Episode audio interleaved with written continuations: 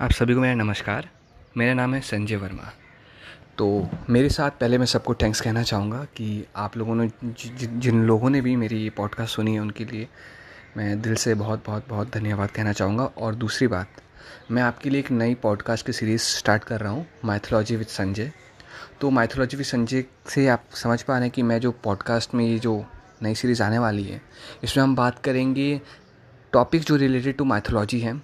तो इस सीरीज़ में माइथोलॉजी से रिलेटेड मैं आपसे बहुत सारी बातें शेयर करूँगा फैक्ट शेयर करूँगा, किससे, कहानियाँ, बहुत सारी ऐसी चीज़ें शेयर करूँगा जो आपको पता नहीं है और जो आपको पता होनी चाहिए।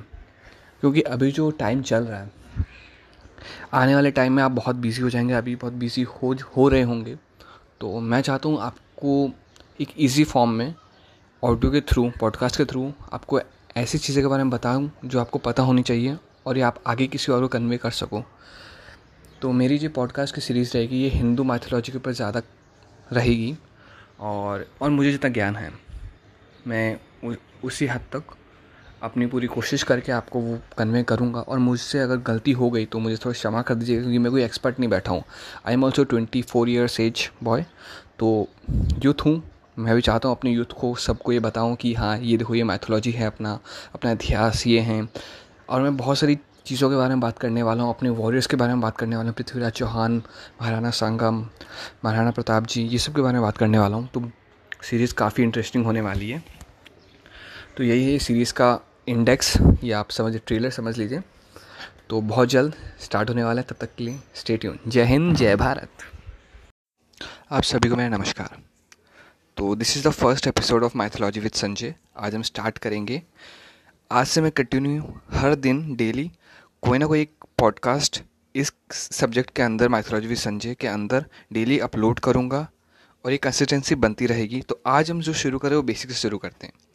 तो हिंदू माइथोलॉजी के हिसाब से, हमारे ग्रंथों के हिसाब से, जो विश्व है, ये जो बनाया है इन्होंने किन्होंने किसने बनाया? कौन चला रहा है और कौन इसको डिस्ट्रॉय कर रहा है? तो बेसिक चीज़ है ये। ये आपको पता होनी चाहिए, नहीं पता तो ज़रूर ज़रूर ज़रूर सुनिएगा। पता है तो भी सुनिएगा, क्योंकि इसमें और भी खास चीज़ें हैं। थ्री थ्री में आते हैं ब्रह्मा, विष्णु, महेश जी। ब्रह्मा जी ब्रह्मा जी क्रिएटर वो बनाते हैं। विष्णु जी प्रिजर्वर वो संभालते, संचालक करते हैं। और शिव जी डिस्ट्रॉयर वो तबाह करते हैं। हालाँकि देखा गया है कि शिव जी भी बनाते हैं और डिस्ट्रॉय दोनों करते हैं। इस टॉपिक के मैं बाद में आऊँगा, पहली मैं बेसिक आपको तीनों चीज़ बता ब्रह्मा, विष्णु, महेश, ये जो तीन हैं, बनाते हैं, चलाते हैं डिस्ट्रॉय करते हैं। ये जो सर्कल है लाइफ का सर्कल है, ये ऐसे ही होता रहता है। अब कभी भी देखो, हमेशा सुबह होती है, फिर शाम होती है, फिर रात होती है, फिर वापस सुबह होती है तो ये भी एक सर्कल है। तो लाइफ इज़ अ सर्कल और ये भी जो है, ये बहुत बड़ा सर्कल है। तो सबको ये पता है पर ये नहीं पता कि Brahma ji and Saraswati ji are together क्या ये पता? Vishnu ji and Lakshmi just together अब ये तो पक्का पता होगा, Shiv ji and Parvati are couple and Parvati ji के दो रूप हैं काली माँ दुर्गा माँ। जी हाँ दो रुपये काली माँ, दुर्गा माँ। Kali ji is for time Durga ji is for end of suffering and Parvati ji के दो पुत्र हैं, गणेश जी कार्तिक कार्तिक जी। ये सबको पता है, गणेश जी, मूषक सवार, कार्तिक जी, वो पंखों वाले, मोर मोर सवार। ये बेसिक चीज़ है। हमारे हिंदू मैथोलॉजी हिंदू संस्कृति, हिंदू गीता आप पढ़ोगे या फिर हिंदू संस्कृति के बारे में और जानोगे तो ये जो बेसिक चीज़ें आपको समझ में आएगी। इसके बाद इनके अलग अलग अवतार है। इनके साथ बहुत सारी घटनाएँ घटी हुई है। इन्होंने कितनी बार जन्म लिया है धरती में धरती का उद्धार करने के लिए और बहुत सारी चीज़ें। तो आज ये होगी और नेक्स्ट एपिसोड में क्या आने वाला है, वो मैं आपको थोड़ी सी ब्रीफिंग दे देता हूँ आज। नेक्स्ट एपिसोड में हम लोग बात करेंगे कि ब्रह्मा जी का पूरे विश्व में बस एक ही मंदिर क्यों है? ब्रह्मा, विष्णु, महेश। शिव जी का अनंत मंदिर है। विष्णु जी के अनंत मंदिर है, अनंत भक्त है। पर ब्रह्मा जी के एक ही क्यों है? इसके पीछे भी रहस्य है, इसके पीछे भी एक कहानी है। और भी बहुत सारी बातें वो नेक्स्ट एपिसोड में करेंगे। तब तक के लिए जय हिंद, जय भारत। आप सभी को मेरा नमस्कार। तो आज हम बात करने वाले कि क्यों ब्रह्मा जी का पूरे विश्व में बस एक ही मंदिर है और वो भी पुष्कर में? किस कारण से ये हुआ? और क्या ये होना उचित था या नहीं था? तो चलिए शुरू करते हैं। तो हिंदू धर्म धर्मगंत्र पुराण के अनुसार, एक समय था जब धरती पर एक राक्षस, ब्रजनाश नामक राक्षस, वो वहाँ पे बहुत उत्पात मचा रहा था, बहुत लड़ाई कर रहा था मतलब बहुत दुष्ट कम कर रहा था। तो उसके अत्याचार कुछ ज़्यादा ही बढ़ गए थे तो ब्रह्मा जी ने सोचा कि हम उसका वध करेंगे। तो ब्रह्मा जी उतर गए नीचे धरती पर। ब्रह्मा जी ने ले पटक के मारा और उसका कर दिया वध। ठीक है। इन दोनों की फाइटिंग के बीच में ब्रह्मा जी के हाथ से तीन पुष्प गिर गए थे। आपने फ़ोटो में देखा होगा ब्रह्मा जी के हाथ में पुष्प होते। तो पुष्प, तीन पुष्प गिर गए थे। तो पुष्प गिरते ही क्या हुआ? पुष्प गिरते ही वहाँ पे एक झील बन गई। तो झील बन गई तीन जगह और वो जो जहाँ झील बनी, वो पुष्कर हुआ। तो ब्रह्मा जी ने सोचा कि यहाँ झील बन गए तो मैं यहाँ पे यज्ञ करूँगा ताकि मानव जाति का कल्याण हो जाए। तो यज्ञ करने के लिए वो बैठ गए। अब सीन ये था कि यज्ञ में जब आदमी विवाहिक हो जाता है तो उसकी पत्नी भी साथ में बैठती है। नहीं तो यज्ञ पूरा नहीं माना जाता है। तो सावित्री जी, जो कि ब्रह्मा जी की पत्नी थी तो सावित्री जी नहीं आ पाई कुछ कारणों की वजह से। तो ये सीन था तो अब हमारे ब्रह्मा जी सोचे कि वो तो नहीं आ पाएगी, पर मुझे यज्ञ करना तो उन्होंने क्या किया? उन्होंने एक गुज्जर समुदाय की एक कन्या थी, गायत्री। उससे विवाह कर लिया और यज्ञ शुरू कर दिया। यज्ञ शुरू हुआ, थोड़े, थोड़ा टाइम हुआ टाइम बीता। यज्ञ और चल ही रहा था कि तभी सावित्री देवी जी पहुँच गए वहाँ पे। उन्होंने जब सीन देखा, ब्रह्मा जी और एक औरत के साथ बैठे, यज्ञ कर रहे, वो हो गए क्रोधित। उन्हें आ गया गुस्सा, उनका गुस्सा लेवल पहुँच गया हंड्रेड पार। और क्रोध में उन्होंने ब्रह्मा जी को श्राप दे दिया। उन्होंने श्राप ये दिया कि पूरे विश्व में आपका कोई भी मंदिर नहीं होगा, आपको कोई भी पूछेगा नहीं। और कोई यदि आपका मंदिर बनाएगा तो उसका भी नाश हो जाएगा। बस ये श्राप देते ही पूरी बुद्ध ने ब्रह्मांड फट गया, ये सब जो सीन आते वो सब होने लग गए थे। सब भगवान मनाने लग गए कि ऐसा ना करिए, आप अपना वचन वापस ले लीजिए, अपना जो श्राप है वो वापस ले लीजिए, ऐसे ना करिए, आपके पति देव हैं। तो उन्होंने क्या किया? उन्होंने बोला कि इसमें विष्णु जी भी साथ में आपके। तो मैं विष्णु जी को भी श्राप देती हूँ। उन्होंने क्या श्राप दिया विष्णु जी को कि पत्नी से विराह का कष्ट जो हिंदी लाइन है इसका ये बोला जाता है पत्नी से विराह का कष्ट उन्हें सहना पड़ेगा। तो जब विष्णु जी का जन्म हुआ धरती पे तो तभी भी उन्होंने जैसे कि राम रामायण में हमने पहले देखा है कि आ, राम जी को चौदह साल का वनवास होता है। तब कितने ही साल वो रहते हैं उनसे दूर फिर जब वापस अयोध्या आते फिर वापस दूर रहते तो पत्नी से वो दूर उनको ये श्राप की वजह से रहना पड़ा। तो ये जो कहानी है ऑन टोटल तो इसका मतलब यही है कि सावित्री जी गुस्से में ब्रह्मा जी को श्राप दिया, जिसके वजह से पुष्कर में ब्रह्मा जी का बस एक मंदिर है। और उनकी कोई पूजा, और कोई मतलब पूजा कर सकता है बट कोई पूजा करता नहीं उनकी। और पुष्कर ही बस एक मंदिर है, वहाँ पे और कोई दूसरा मंदिर कोई विश्व में नहीं बना सकता। जो बनाएगा, वो नष्ट हो जाएगा। तो ये थी कहानी, ये था ज्ञान। तब तक के लिए बने रहिए। नेक्स्ट में बहुत सारी टॉपिक्स आने वाली है माइथोलॉजी से रिलेटेड अभी मैं हिंदू माइथोलॉजी में चल रहा हूँ। धीरे धीरे मैं आऊँगा अपने राजाओं, महान योद्धाओं, जैसे महाराणा प्रताप, ये सब के रिलेटेड मैं आपसे डिस्कस करूँगा, ज्ञान दूँगा। तो तब तक के लिए बने रहिए। जय हिंद, जय भारत। अब सभी को मेरा नमस्कार। तो आज हम बात करेंगे गायत्री मंत्र के बारे में। सबसे बड़ा मंत्र और सबसे पॉजिटिव मंत्र। है ये जो मंत्र है, ये मंत्र के उच्चारण करने से आपके शरीर के अंदर जितने भी नेगेटिव थॉट्स हैं नेगेटिविटी है वो सब दूर हो जाती है। ये इतना पावरफुल मंत्र है इतना पॉजिटिव मंत्र है। चलिए, इसको सुनते हैं। ओम भूर्भुवस्व तस्वितुल वरेण्यम भर्गो देव सदी वहीं, धियो यो न प्रचोदया। तो ये था मंत्र। ये मंत्र का मीनिंग क्या है, आपको बताता हूँ मैं। चलिए एक एक वर्ड को लेके चलते ओम। ओम मतलब सबसे पावरफुल वर्ड ओम, जिसको हम सब जानते हैं। भूर मतलब मनुष्य को प्राण देने वाला। भूव्य मतलब दुखों का नाश करने वाला भू। स्व मतलब सुख प्रदान करने वाला, तत् मतलब वह, सुवितुर मतलब सूर्य की भांति उज्ज्वल, वर्णिंग मतलब सबसे उत्तम, भर्ग्यो मतलब कर्मों का उद्धार करने वाला, देवस्य मतलब प्रभु, धीमहि मतलब आत्मचिंतन से योग्य, धियो मतलब बुद्धि, यो मतलब जो, न मतलब हमारी, प्रचोदया मतलब हमें शक्ति दे ओम भूर्भव स्व तस्वितुलवरेण्यम भर्गो देव धियो यो न प्रचोदया। जय हिंद, जय भारत। आप सभी को मेरा नमस्कार। आज हम बात करेंगे मेरे प्यारे भगवान भोलेनाथ के बारे में। जी हाँ वो भोलेनाथ जिनको त्रिदेव कहा जाता है, महाकाल कहा जाता है, और क्या नहीं। वो भोलेनाथ जिनकी जिनके भोलेपन से भक्तों का तो उद्धार हो ही जाता है, और उनकी जो कहानी सुनते हैं, उनका भी उद्धार हो जाता है। तो इसीलिए इस नाम के पीछे क्या अर्थ है? भोलेनाथ, इसके पीछे मैं जो कहानी है, जो रहस्य है, वो मैं आपके साथ शेयर करूँगा। बने रहिए। तो कहानी कुछ इस प्रकार कि एक गाँव में एक मंदिर था शिव जी का। वहाँ पे शिव जी की बढ़िया से पूजा होती थी सुबह रात, बढ़िया से पूजा होती थी। तो वहाँ पे एक चोर आया। चोर आया, चोर देखा शिव जी की शिव जी की शिवलिंग पड़ी हुई वहाँ पे पूजा होती है। और कुछ था नहीं। चोर ने देखा मैं क्या चुराऊं क्या चुराऊं क्या चुराऊं? फिर चोर ने देखा अच्छा ऊपर एक घंटा पड़ा हुआ है मैं घंटा अगर लेके बाज़ार में बेचू तो मुझे कुछ पैसे मिल सकते हैं? चोर ने बुद्धि लगाई। चोर ने उसे निकालने की कोशिश की निकाल नहीं पाया। चोर ने क्या किया? घंटे के ऊपर चढ़ के उसे निकालने की कोशिश की फिर। जैसे ही घंटे के ऊपर चढ़ा भगवान जी भोले जी आगे तुरंत सामने? बोले हे वंश मांगो क्या मांगना है?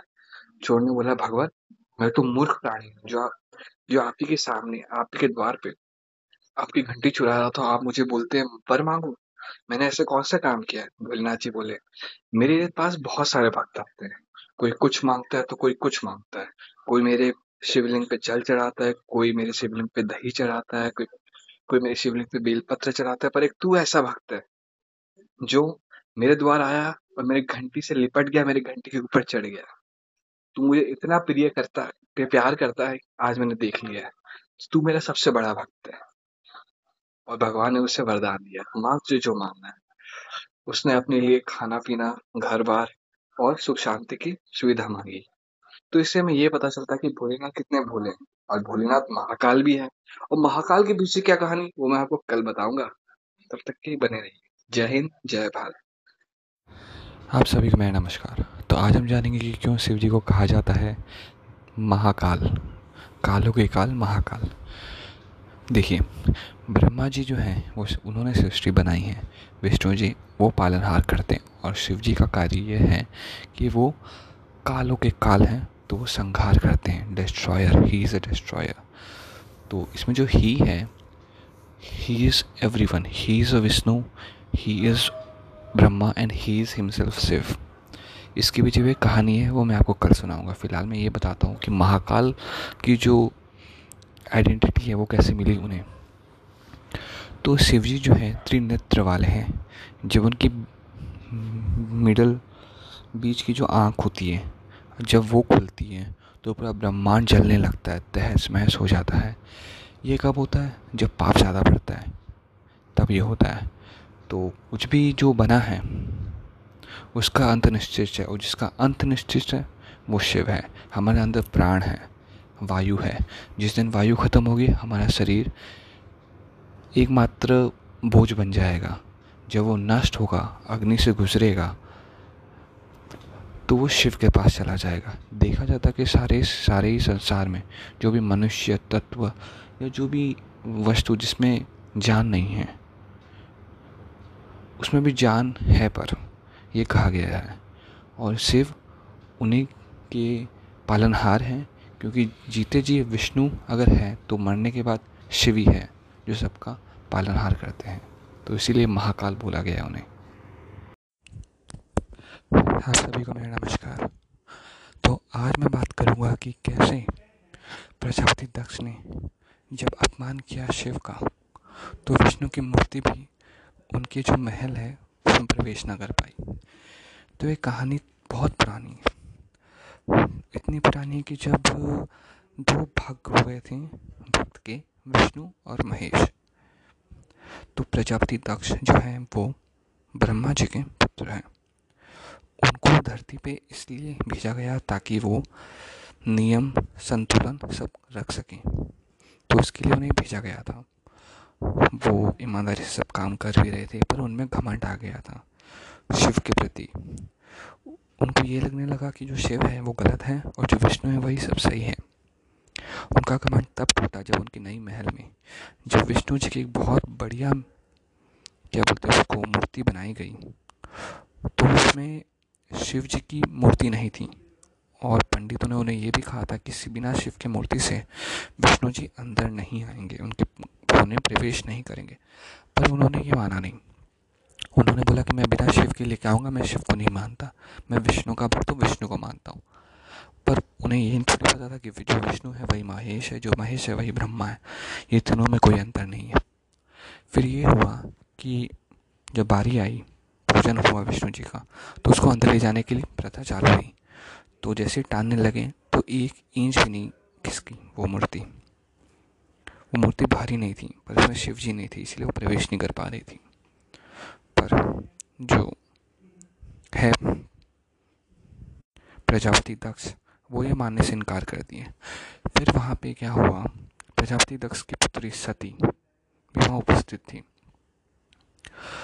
उन्हें भी यही लगता था कि विष्णु भाई सब कुछ है शिव कुछ नहीं। तो जिन्होंने जो मूर्ति बनाई थी, मूर्तिकार, उन्होंने राजा को कहा था कि बिना शिव के मूर्ति नहीं कंप्लीट हो सकती इनकम्प्लीट है। इसीलिए आप इसकी स्थापना नहीं कर सकते, पर उन्होंने नहीं मानी प्रजापति दक्ष ने। तो फिर जो मूर्तिकार हैं, उन्होंने एक शिव की शिवलिंग बना के लेके आया। उन्होंने माता सती को कहा कि आप ही ले जाके वहाँ रख दीजिए मूर्ति के पास, फिर ये मूर्ति पूरी कंप्लीट हो जाएगी पूर्ण रूप से, फिर आप उसको अंदर ले जा सकते हैं। तो सती ने सोचा, ये तो गलत चीज़ है, मैं ऐसे कैसे कर रहा हूँ तो मूर्ति वाले ने कहा कि देखिए, आपके पिता की इज़्ज़त के सवाल है भी सब उनकी ओर देख रहे हैं कि अगर मूर्ति नहीं गई तो उनका अपमान हो जाएगा। सब उन पर क्वेश्चन उठाएँगे। तो मूर्तिकार के कहने पर सती माता ने वो शिवलिंग जाके विष्णु जी के बगल में रख दिया। जैसे ही रखा और जैसे ही उसको खिसकाने लगे, मूर्ति को अंदर वो प्रवेश हो गया। यहाँ तक सब सही जा रहा था। फिर जब मूर्ति स्थापना हुई, पूजा हुई, तब राजा दक्ष ने देखा कि ये क्या हो? शिव की मूर्ति कहाँ से आ गई? शिवलिंग कहाँ से आ गया? वो बहुत क्रोधित हुए और उन्होंने उस टाइम में सारे मूर्तिकार को अपने जो ये क्या बोलते एरिया है, अपने जो स्टेट है, उनकी जो कंट्री है, वहाँ से उनको निकाल दिया था और कहा था, जाओ कहीं और रहो। तब जाके शिव जी ने उनसे कहा था कि आपको कोई भी निकालता है, कोई नहीं अपनाता है, कोई इग्नोर करता है तो आप मेरे पास आओ। क्योंकि मैं ही अंत जिसका कोई नहीं, उसका शिव है। तो ये था शिव जी की कैसे विष्णु, शिव जी के बिना विष्णु अधूरे हैं। और एक और कहानी है जिसमें विष्णु के बिना शिव जी अधूरे शिव जी के बिना विष्णु जी अधूरे और तीनों के बिना तीनों ही अधूरे हैं। क्योंकि ये तीनों एक हैं। तो Brahma ji is equal to Shiv ji is equal to Vishnu ji is equal to one जी हाँ। तो ये थी रोमांचक कथा। बने रही है जय हिंद, जय भारत। आप सभी को मेरा नमस्कार। आज हम बात करेंगे कि शिव जी के पिताजी का नाम क्या है, कौन है वो और शिव जी के दादा का कौन है। तो चलिए स्टार्ट करते हैं। तो एक कहानी है। आप सभी को मेरा नमस्कार। क्या आपने कभी सोचा है कि शिव जी के पिता कौन है? शिव जी के दादा कौन है? क्या नाम है उनके? है भी या नहीं? चलिए, आपको मैं पूरा क्लियर करता हूँ इस चीज़ के बारे में। तो शिव जी का विवाह हो रहा था जब माँ पार्वती के संग। तो जो पंडित और पूजा करवा रहे थे, उन्होंने कहा कि शिव जी से कि आपके जो पिताजी हैं, उन्हें बुलाइए।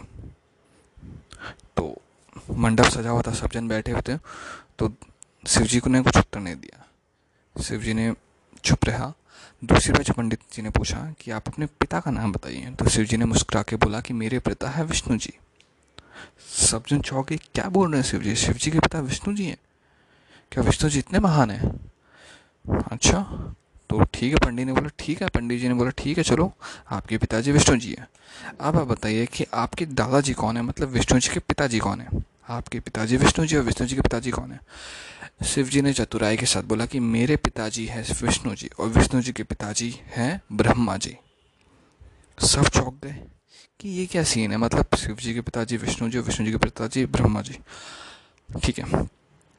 पंडित जी ने तीसरा सवाल पूछा ठीक है कहा कि शिव जी ठीक है, चलो। मैं मानता हूँ आपके पिताजी विष्णु जी या आपके दादाजी ब्रह्मा जी हैं, पर आपके दादा के पिताजी कौन है? मतलब आपके परदादा कौन है? तो शिव जी ने कहा, मेरे पिता अगर विष्णु हैं, विष्णु के पिता का ब्रह्मा है तो ब्रह्मा के पिता हम हैं। और पूरे सराउंडिंग में तालियाँ बजने लगी। हमें से ये सीख मिलती है कि मतलब ब्रह्मा, विष्णु महेश सब एक ही है। ब्रह्मा भी वही है, विष्णु भी वही है, महेश भी वही है। जो इनमें जो अंतर करता है ना, वो कभी सुख नहीं पाता। कोई ये बोलता है कि मैं शिव भक्त हूँ, कोई ये बोलता है मैं विष्णु भक्त हूँ तो वो कभी सुख नहीं पाता। सब एक ही है।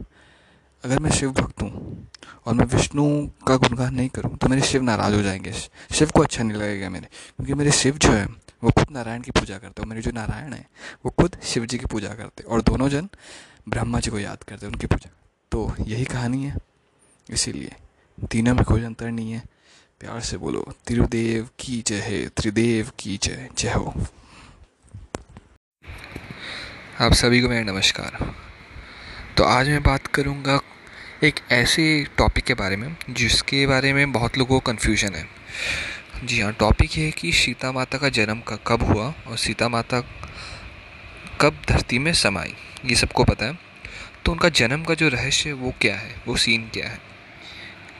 कहीं गलत फैमिलियाँ ये चल रही कि सीता माता is the daughter of Ravana no no no this is not this all are fake तो स्टोरी बिहाइंड इज़ ये कि सीता माता के जो पिता हैं, पिताजी तो वो जहाँ राज करते थे, वो जो राज्य था, वहाँ पे बहुत सूखा पड़ गया था, अकाल पड़ गया था। वहाँ की प्रजा के लिए खाने पीने के लिए कुछ था नहीं। तो उन्होंने एक डील साइन की कोई दूसरे स्टेट से, दूसरे राज्य से कि आप हमें एक बार के लिए प्रोवाइड करो, हम जब सक्षम हो जाएँगे तो हम आपको रिटर्न बैक करेंगे। ये सीन था, पर जो दूसरी जो स्टेट थी लाइन के लिए, उन्होंने कहा कि हम आपको खाना देंगे, पर आप, उसके बदले हम आपका राज्य चाहते we will rule over your country state kingdom जो भी। जो भी था उस टाइम ओके ये सीन था, पर वो है ना, राजा। राजा अपनी प्रजा को ऐसे किसी में थोड़ी ना छोड़ देगी। पर मजबूरी थी राजा की। फिर उन्होंने प्रार्थना की भगवान से तो भगवान ने कहा, ठीक है, मैं तुम्हारी एक इच्छा पूरी करता हूँ। तो फिर क्या हुआ? फिर आसमान से एक हल जो बेल में लगा के, बेल में लगा के जो हल जोतते हैं, वो आया। तो भगवान ने कहा कि आप इसके अपने कंधे में रख के परिक्रमा करो। परिक्रमा करो, उसके बाद जो बीच में, जो धरती के बीच में खोदो। और खोदने से जो आप मिलेगा, उससे आपका राज्य है बड़ा ही फल फूल जाएगा और बहुत ही उसमें मतलब उन्नति आएगी, बहुत सोना आएगा, बहुत ही उल्लास से लोग जिएँगे फिर। तो ये सीन होने वाला था। तो जो उनके पिताजी ने फेरी लगाई, कंधे में रख करके तो फेरी लगाई, फिर खोदा तो उसमें से निकली एक बच्ची। वो जो बच्ची थी, वो धरती माता के वहाँ से जो बच्ची निकली, वो थी सीता मैया। तो ये थी उनकी स्टोरी उनके जन्म की। और कब वो समाती वो तो सभी को पता है, जब लवकुश अपने पिता के सामने बताते कि वो उन्हीं के उन्हीं के वो बच्चे हैं। और जब इन बैक जब राम जी बोलते हैं कि प्रूफ के लिए अपनी माता को लेकर आओ जब सीतामा आती है तब वो बोलती है कि हाँ ये दोनों ही हमारे बच्चे हैं। अब मैं संसार के बहुत दुख पीड़ा सह चुकी है मुझे धरती माता के पास जाना है मैं जहाँ से हूँ वहीं से जाऊँगी। तो फिर वो धरती माता खुलती है और, और सीता माँ वहाँ समाहित हो जाती समाहित हो जाती है मतलब वो वहाँ वापस चली जाती है। तो इन शॉर्ट जो सीता माता का जन्म है वो धरती से हुआ था भूमि से हुआ था और सीता माता वापस भूमि में चली जाती है। तो ये है स्टोरी बाकी जो भी स्टोरी है, सब फेक स्टोरी है ये जो स्टोरी है, यही रियल है स्टोरी के ये फैक्ट एक्चुअली जी हाँ ऐसी मज़ेदार, बहुत दिलचस्प और साफ़ सुथरी मतलब सिंपल साफ़ सुथरी और रियल फैक्ट और कहानी के, को लेते हुए मैं आऊँगा। क्योंकि मैं अब भी मैं भी पढ़ रहा हूँ। मैं कोई साइंटिस्ट या इंजीनियर नहीं हूँ, इसमें डिप्लोमा नहीं किया है मैंने। आई एम लर्निंग तो जैसे जैसे मैं पढ़ता हूँ, वैसे मैं आपको शेयर करता हूँ। तब अच्छा आप मिलते हैं नए पॉडकास्ट के साथ। तब तक के लिए जय हिंद, जय भारत। आप सबको मेरा नमस्कार। तो आज मैं बात करूँगा कि कैसे हनुमान जी, श्री राम जी के सबसे प्रिय और सबसे प्यारे भक्त हैं, सबसे बड़े भक्त हैं। तो ये कहानी कुछ इस तरह से है कि जब राम जी, सीता जी, लक्ष्मण जी और भी जो भी हनुमान जी और भी जो भी रहते हैं, राजा वो तो वो लोग जब रिटर्न टू अयोध्या आते हैं, रावण का वध करके तो फिर क्या होता है? राम जी का राज्याभिषेक होता है, राम जी राजा बनते हैं अयोध्या के। अयोध्या के जब राजा बनते तो सब जन राम जी सबको कुछ ना कुछ गिफ्ट देते हैं। तो सीता माँ भी कुछ ना कुछ गिफ्ट देती है। तो जब बारी हनुमान जी की आती है तो सीता जी बोलती है कि ये लो सीता जी ने हनुमान जी को एक ऐसा अमूल्य हार दिया, जो पूरे विश्व में किसी के पास नहीं है वो विश्व में सबसे अमूल्य हार है। तो हनुमान जी जब ये हार लेते हैं, मोतियों की माला होती है एक्चुअली वो। कि ये जो मोतियों की मोतियों की माला है, ये कि हर एक मोती मतलब एक राज्य के बराबर है। तो बहुत महँगा हार होता है वो, बहुत बड़ा हार होता है। तो सीता जी जब है हनुमान जी को तो हनुमान जी की उदारता देखिए, एक मासूमियत देखिए और एक मतलब प्रेम भाव देखिए। जब वो लेते हैं हार तो हनुमान जी हार को तोड़ देते हैं। तोड़ करके फिर उसमें एक एक मोती को देखते हैं, फिर फेंकते हैं, फिर देखते हैं, फिर फेंकते हैं, फिर देखते हैं, फिर फेंकते हैं। तो सब जन चौक जाते हैं, ये क्या कर रहा है? मतलब एक एक मोती का जिसका दाम, जिसकी वैल्यू एक राज्य है, उसको हनुमान जी ऐसे ही फेंक दे रहे हैं। ये बात किसी को समझ नहीं आई। जब पूछा इन्होंने, राम जी ने, जब पूछा लक्ष्मण जी ने कि ये क्या सीन है? तो हनुमान जी फिर देखते हैं, फिर करते हैं। जब पूछते हैं, आप सबको मेरा नमस्कार। तो आज हम बात करेंगे कैसे हनुमान जी श्री राम जी के सबसे प्रिय, सबसे बड़े भक्त हैं। तो कहानी कुछ इस तरह से हो कि जब राम जी सही थे लक्ष्मण भैया और सीता मैया और हनुमान जी और भी अन्य राजाओं के साथ जब रिटर्न टू अयोध्या आते हैं, तब जब श्री राम जी का राज्य तिलक होता है, सब खुशी झूम उठते हैं, सब सब जगह मंगल गान होता रहता है, फिर जब बारी आती है सबको कुछ ना कुछ गिफ्ट देने की तो सीता मैया जब हनुमान जी को गिफ्ट में एक मूल्य हार देती है, मोतियों की हाल, हार तो उस मोतियों की हार का वर्णन कुछ इस तरह से किया गया है कि वो हार की एक एक मोती का वैल्यू इतना है कि कोई भी राज्य खरीदा जा सके उसमें। और वो मोतियों की माला बहुत मूल्यवान होती है। क्योंकि सीता माता के पास सबसे मूल्यवान वही चीज़ थी तो उन्होंने अपने पुत्र समान, हनुमान जी को वो गिफ्ट दी। तो हनुमान जी ने जब पाया तो हनुमान जी को उससे कुछ प्रश्न नहीं हुए। हनुमान जी देखे हनुमान जी ने क्या किया? वो मोतियों की माला को तोड़ दिया।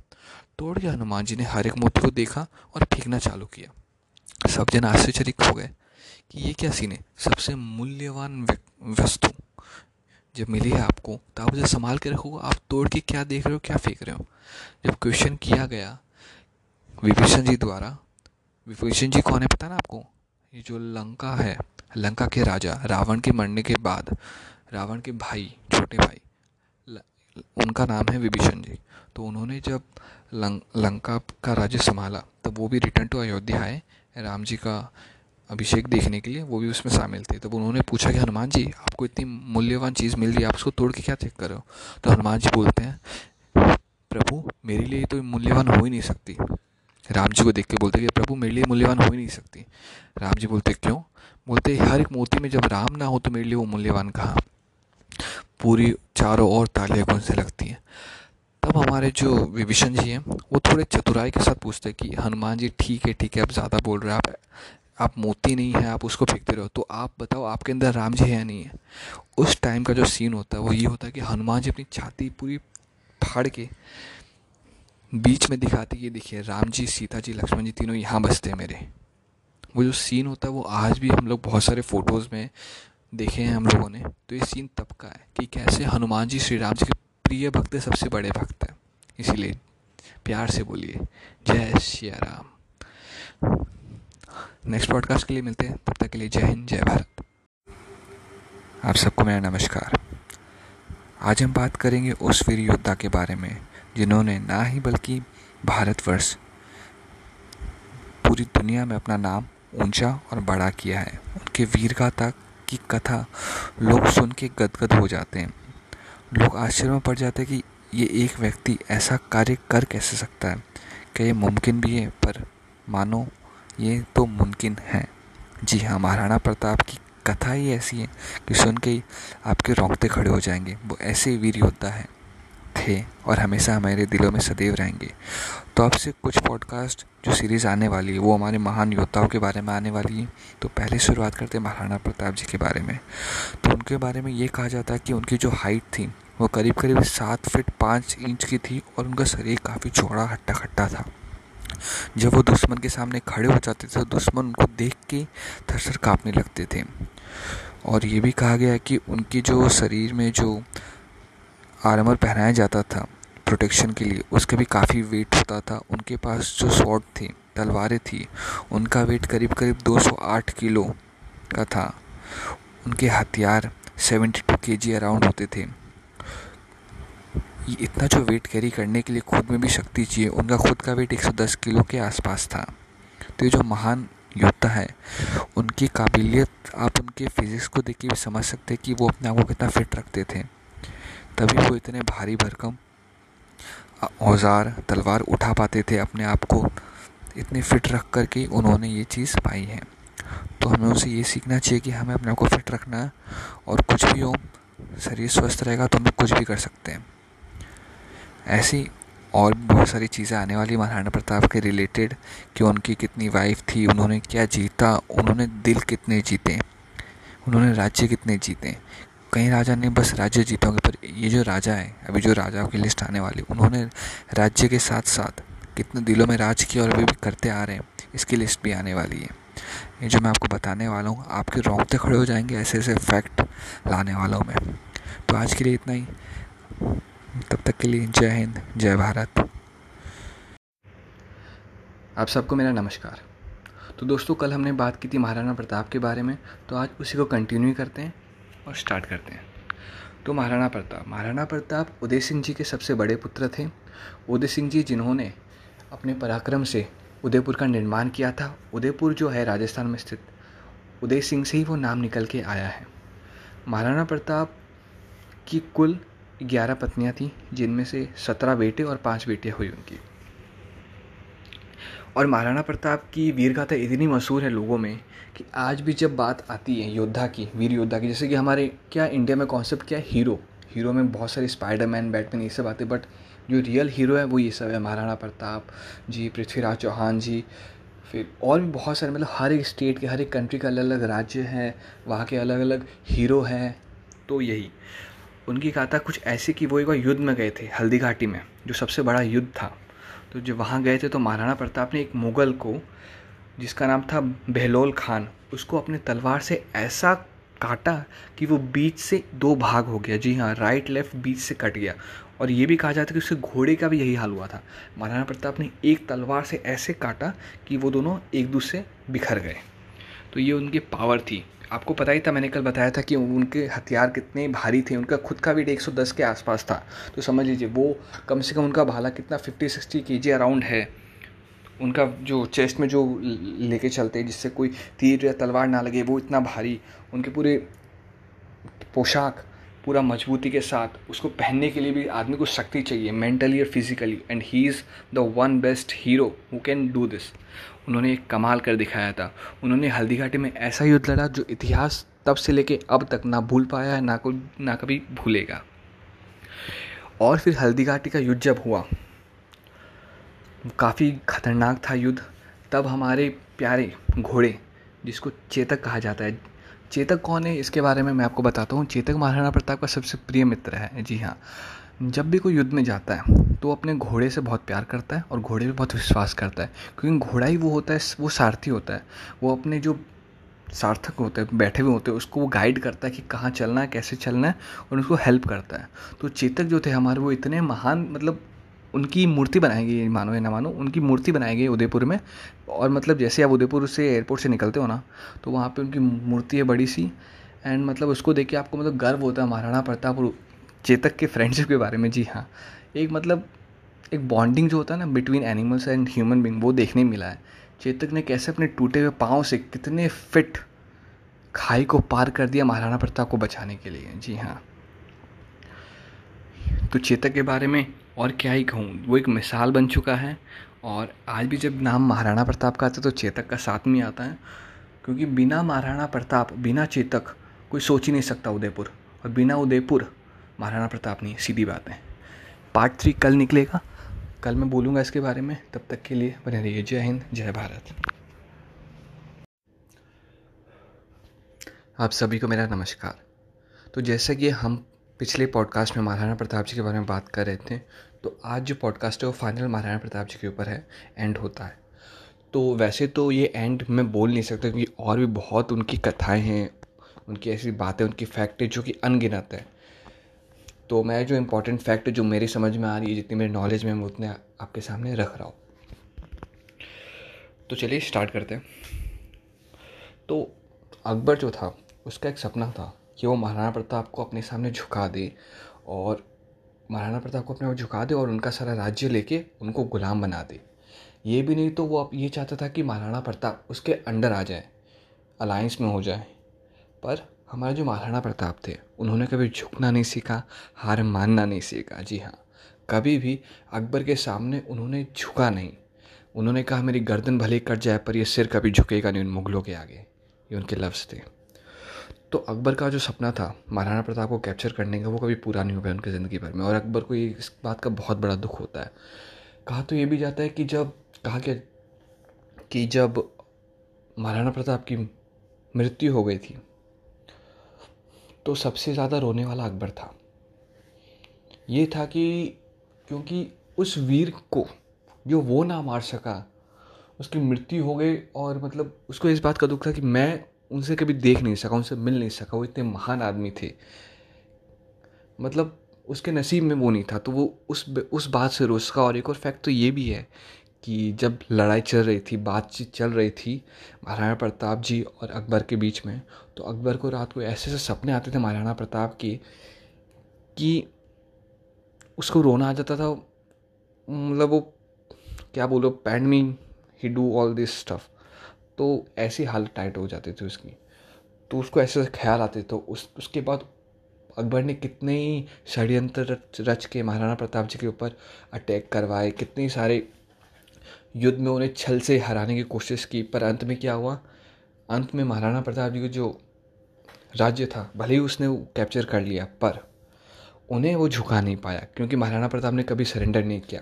महाराणा प्रताप ने चित्तौड़ को बचाने के लिए अलग से ग्रुप भी बनाई थी, योजना भी की थी। ऐसा टाइम आया था कि उस राज परिवार को हरे घास की रोटी खानी पड़ी थी। हरे घास की रोटी और हरे घास की चटनी। ये ये टाइम था। जब वो संघर्ष करके ये मान लिए थे कि मैं भले ही मर जाऊँ, पर उस अकबर के सामने अपना सिर नहीं झुकाऊँगा।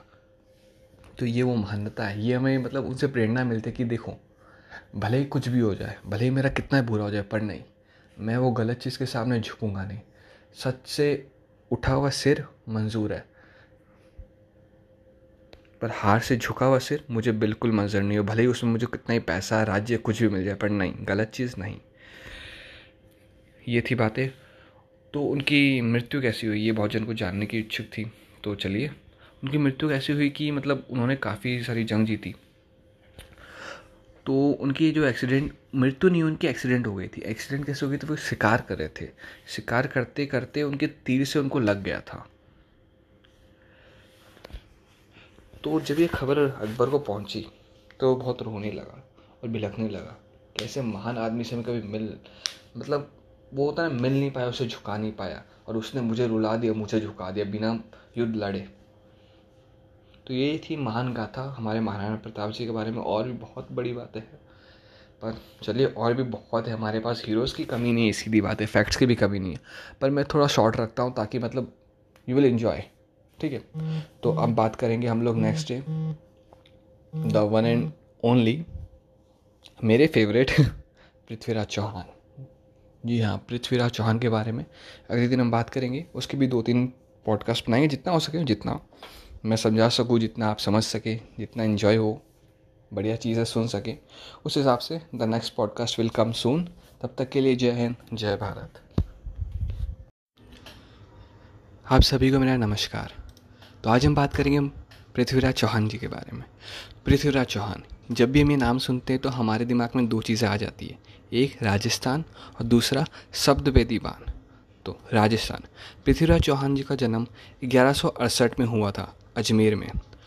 उन्होंने तेरह की कम, तेरह वर्ष की कम आयु में ही उन्होंने एक शेर को अपने हाथों से मार डाला था। तो उतने छोटे एज में उन्होंने जो महान काम कर दिखाया, वो वो एक बच्चे के लिए सोचना भी असंभव है। तो फिर तेरह साल की उम्र में उन्होंने युद्ध जीता, किससे? गुजरात के राजा से, और उन्होंने दिल्ली के राज संभाला, क्योंकि दिल्ली का राज जो था, उनके दादाजी का था।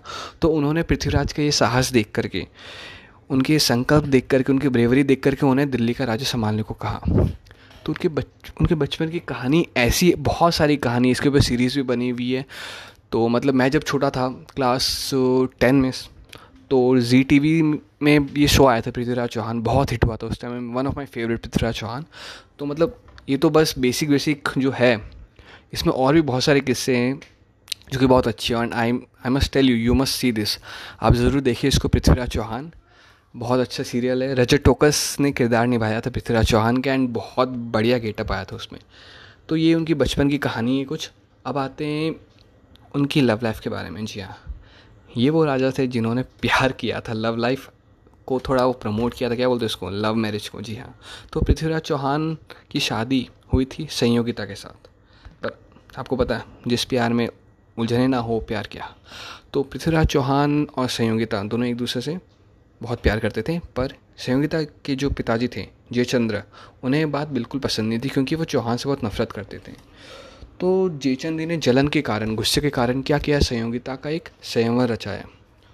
संयमवर आपको पता है, जिसमें जो ब्राइड होती है, जो लड़की होती है, वो चूज़ करती है अपना हस्बैंड तो इसमें सीन क्या हुआ कि जब सही, जब संयमवर रचाया तो संयमवर में बहुत सारे राजा आए हुए थे और वहाँ पे एक मूर्ति पड़ी हुई थी स्टैचू की। और उस स्टैचू के पीछे पृथ्वीराज चौहान छुपे हुए थे। तो संयोगिता ने सबको इग्नोर करके वो पृथ्वी में, वो स्टैचू में पृथ्वीराज चौहान की, क्या बोलते झांकी पा करके उस पर हार चढ़ा दिया। और जब स्टैचू टूटा और पृथ्वीराज चौहान सामने निकले तो उन दोनों का ऐसे विवाह हो गया, संयमवर हो गया। तो उनकी ऐसे स्टोरी आई सीधी, जिसमें बहुत सारे झमेले झोल झमेले बहुत सारे हुए। आप देख पाओगे टी वी सीरीज़ में। और बहुत, एक दो सॉन्ग्स भी है, बहुत बढ़िया। वो लोग मिले थे कोई फेस्टिवल था शिव जी का। वहाँ मिले थे मंदिर में शिव जी का। And I love the song Shiv ji के ऊपर था, बहुत बहुत प्यारा सॉन्ग था। एंड दोनों ने बहुत बढ़िया एक्टिंग की थी। तो मैं ज़रूर ज़रूर ज़रूर चाहूँगा कि आप ज़रूर देखें। आप गूगल कीजिए यूट्यूब कीजिए। पृथ्वीराज चौहान, रजत टॉकर्स आपको मिल जाएगा रेफरेंस तो ये थी उनकी लव स्टोरी अब जो कल मैं पॉडकास्ट करूँगा, उसमें आपको मैं और बताऊँगा पृथ्वीराज चौहान के बारे में, उनके लाइफ से, उनके लाइफ से रिलेटेड और भी बातें। तब तक बने रहिए। जय हिंद, जय भारत। आप सभी को मेरा नमस्कार। तो चलिए कहानी आगे बढ़ाते हैं। कल हमने बात की थी पृथ्वीराज चौहान जी के बचपन की बातें की थी, उसके बाद उनके स्वयंवर की बातें की थी। तो उसके आगे चलिए बढ़ते हैं। तो उसके आगे ये होता है कि पृथ्वीराज चौहान संयोगिता को लेकर के दिल्ली आ जाते हैं। फिर उनकी लाइफ चलती रहती है। फिर एक पॉइंट आता है, वो बहुत युद्ध लड़ते सब में विजय प्राप्त करते हैं। फिर एक टाइम आता है जब उनका युद्ध होता है इलेवन नाइन्टी वन में, मोहम्मद गौरी नामक राजा से।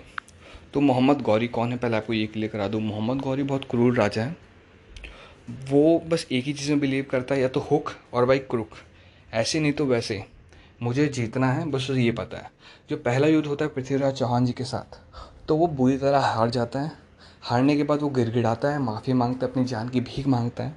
तब पृथ्वीराज चौहान उसे दया करके छोड़ देते हैं और उसको बोलते हैं कि कभी राजपूत के ऊपर आँख उठा के मत देखना। हमेशा ये जो सर है तेरा, वो झुका रहना चाहिए राजपूत के सामने। ये हो करके वो जो क्रूर राजा है, मोहम्मद गौरी, वो चला जाता अपने किंगडम अपने राज्य में। पर जो उसको लगा दिल में और वो उसकी भड़ास निकालने के लिए बहुत कत्लेआम करता है। ये जब पता चलता है पृथ्वीराज चौहान को फिर एक और वार्निंग दी जाती है उसे, फिर भी वो नहीं रुकता। फिर वो प्लान बनाता है पृथ्वीराज चौहान को पकड़ने की, मारने की। तो देखिए डिसिप्लिन जब आती है बात तो जो बड़े बड़े योद्धा हैं भारत के, उनमें डिसिप्लिन है और ये जो गद्दार लोग हैं क्रूर लोग हैं, नीच लोग हैं, मोहम्मद गौरी जैसे, ये लोग में कोई नहीं है। बिकॉज़ क्या होता था, हर चीज़ का एक नियम होता है वॉर का एक नियम होता है अब युद्ध लड़ने जा रहे हो तो नियम ऐसा होता है कि संग बजने से स्टार्ट होगा नियम, दोपहर को रात होने से पहले संग बजेगा, ख़त्म हो जाएगा। ये सब नियम होते थे। मोहम्मद गौरी क्रूर, उसे क्या पता, अच्छी बात। है उसने रात का मौका पाया और अटैक कर लिया पृथ्वीराज चौहान जी के महल में। सारे सिपाही सो रहे थे और उसी टाइम में उसने अटैक कर दिया। अब जब सब सो रहे तो कोई कितना ही लड़ ले। तो उस मजबूरी का फ़ायदा उठा के उसने पृथ्वीराज चौहान जी को कैप्चर कर लिया। और वो उसे अपने साथ और उन्हें अपने साथ ले आया।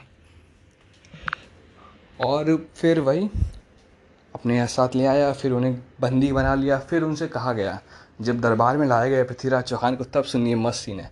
जब पृथ्वीराज चौहान को सामने लाया जाता है दरबार में, सब मुगल बैठे हुए वो जो कुल्लू राजा है, अपना मोहम्मद गौरी, वो बैठा रहता सिंहासन में। वो बैठा रहता, वो बोलता है पृथ्वीराज चौहान, तू मेरा कुछ नहीं बिगाड़ सकता। तू मेरे कब्ज़े में तू मेरा कुछ नहीं बिगाड़ सकता, तू मेरे कब्ज़े में देख, मैंने तेज़ी तुझे झुका दिया। पर पृथ्वीराज चौहान ने उसे रिप्लाई किया ऐसे कि आँखों में आँखें ढाल के कि तू मेरा कुछ नहीं बिगाड़ सकता। अभी भी मैं यहीं खड़ा हूँ और देख, मेरी आँखों में कोई डर नहीं, कोई खौफ नहीं।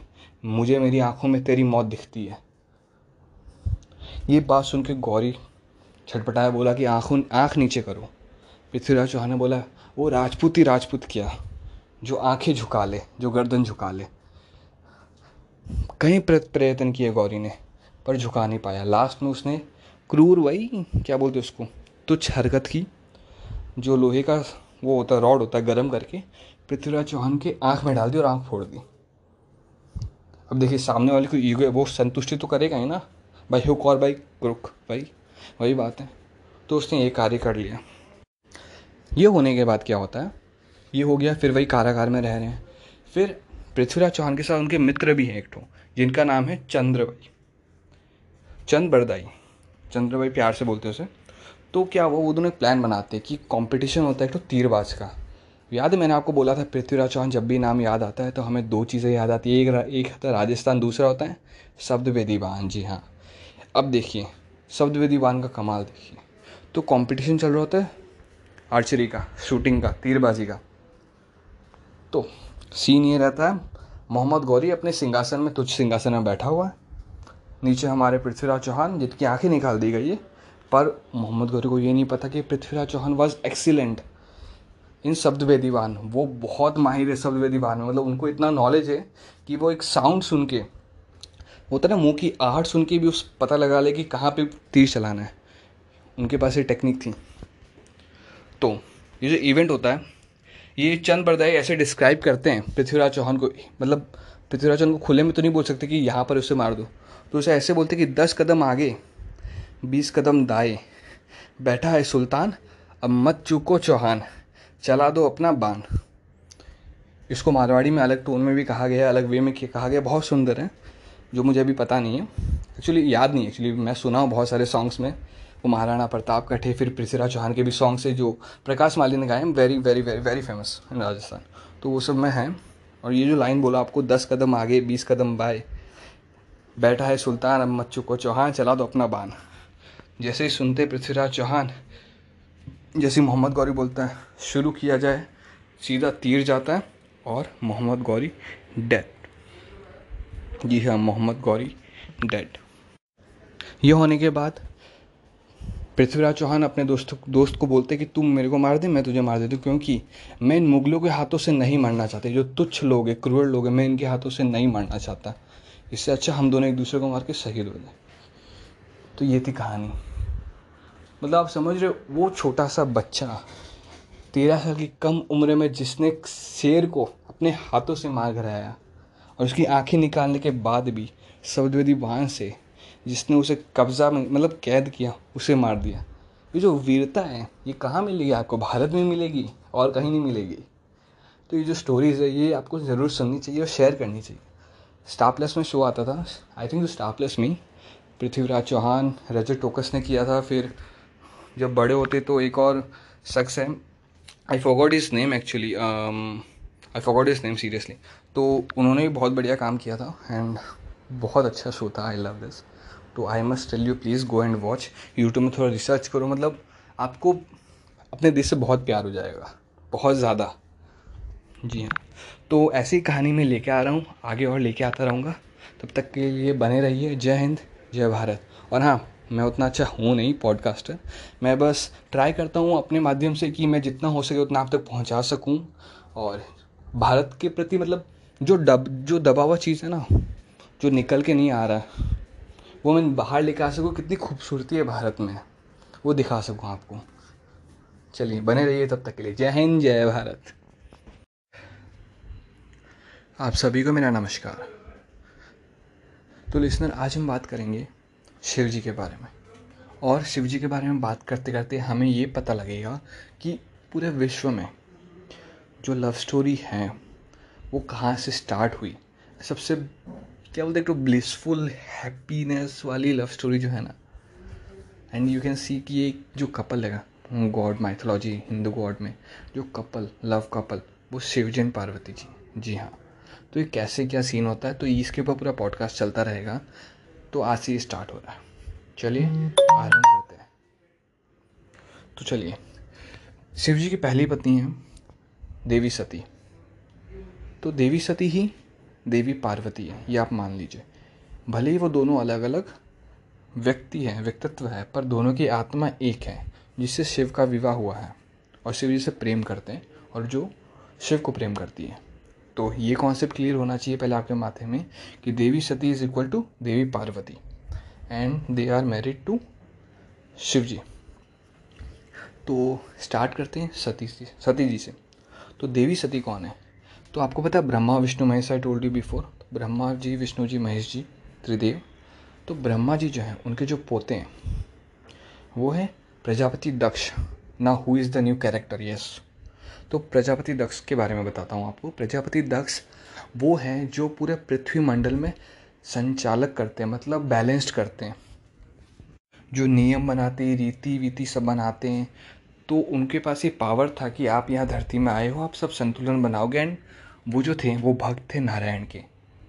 और वो और वो बहुत ज़्यादा नफरत करते थे शिव जी के। उनको उनको ये लगता था कि पूरे विश्व में एक ही है, वो है नारायण और शिव जी कुछ है नहीं। पर उन्हें ये नहीं पता था कि जो नारायण जी हैं, वही शिव जी है और जो शिव जी है, वही ब्रह्मा जी है। उन्हें ज्ञात नहीं था। तो वो बहुत चिढ़ते थे शिव जी से या शिव जी के भक्तों से। उन्हें बस नारायण जी पसंद थे। जैसे कि मैंने आपको कहा था कि जब उनका नया महल बना, नया महल का निर्माण हुआ, तब एक मूर्ति बनाई गई थी विष्णु जी की, नारायण जी की।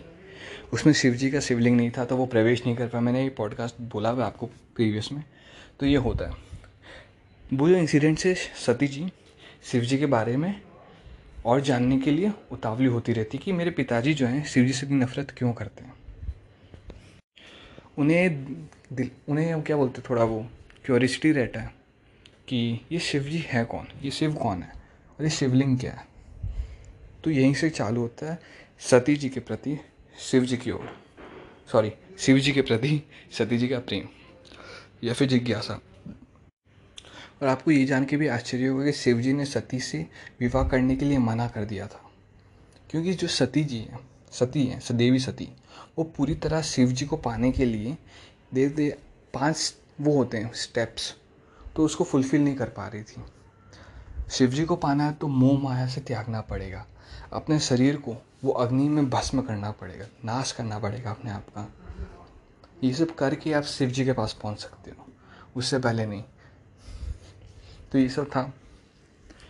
तो जैसे ही मैं थोड़ा लंबा टानता हूँ, जैसे ही सती जी शिव जी को देखा शिव जी का गाना सुना शिव जी के डांस देखा एक्चुअली तब उनसे वो लट्टू हो गई थी मतलब she fall in love with Shiv ji तब से वो शिव जी से प्रेम करने लगी धीरे धीरे उन्हें सब जगह शिव शिव शिव दिखते थे।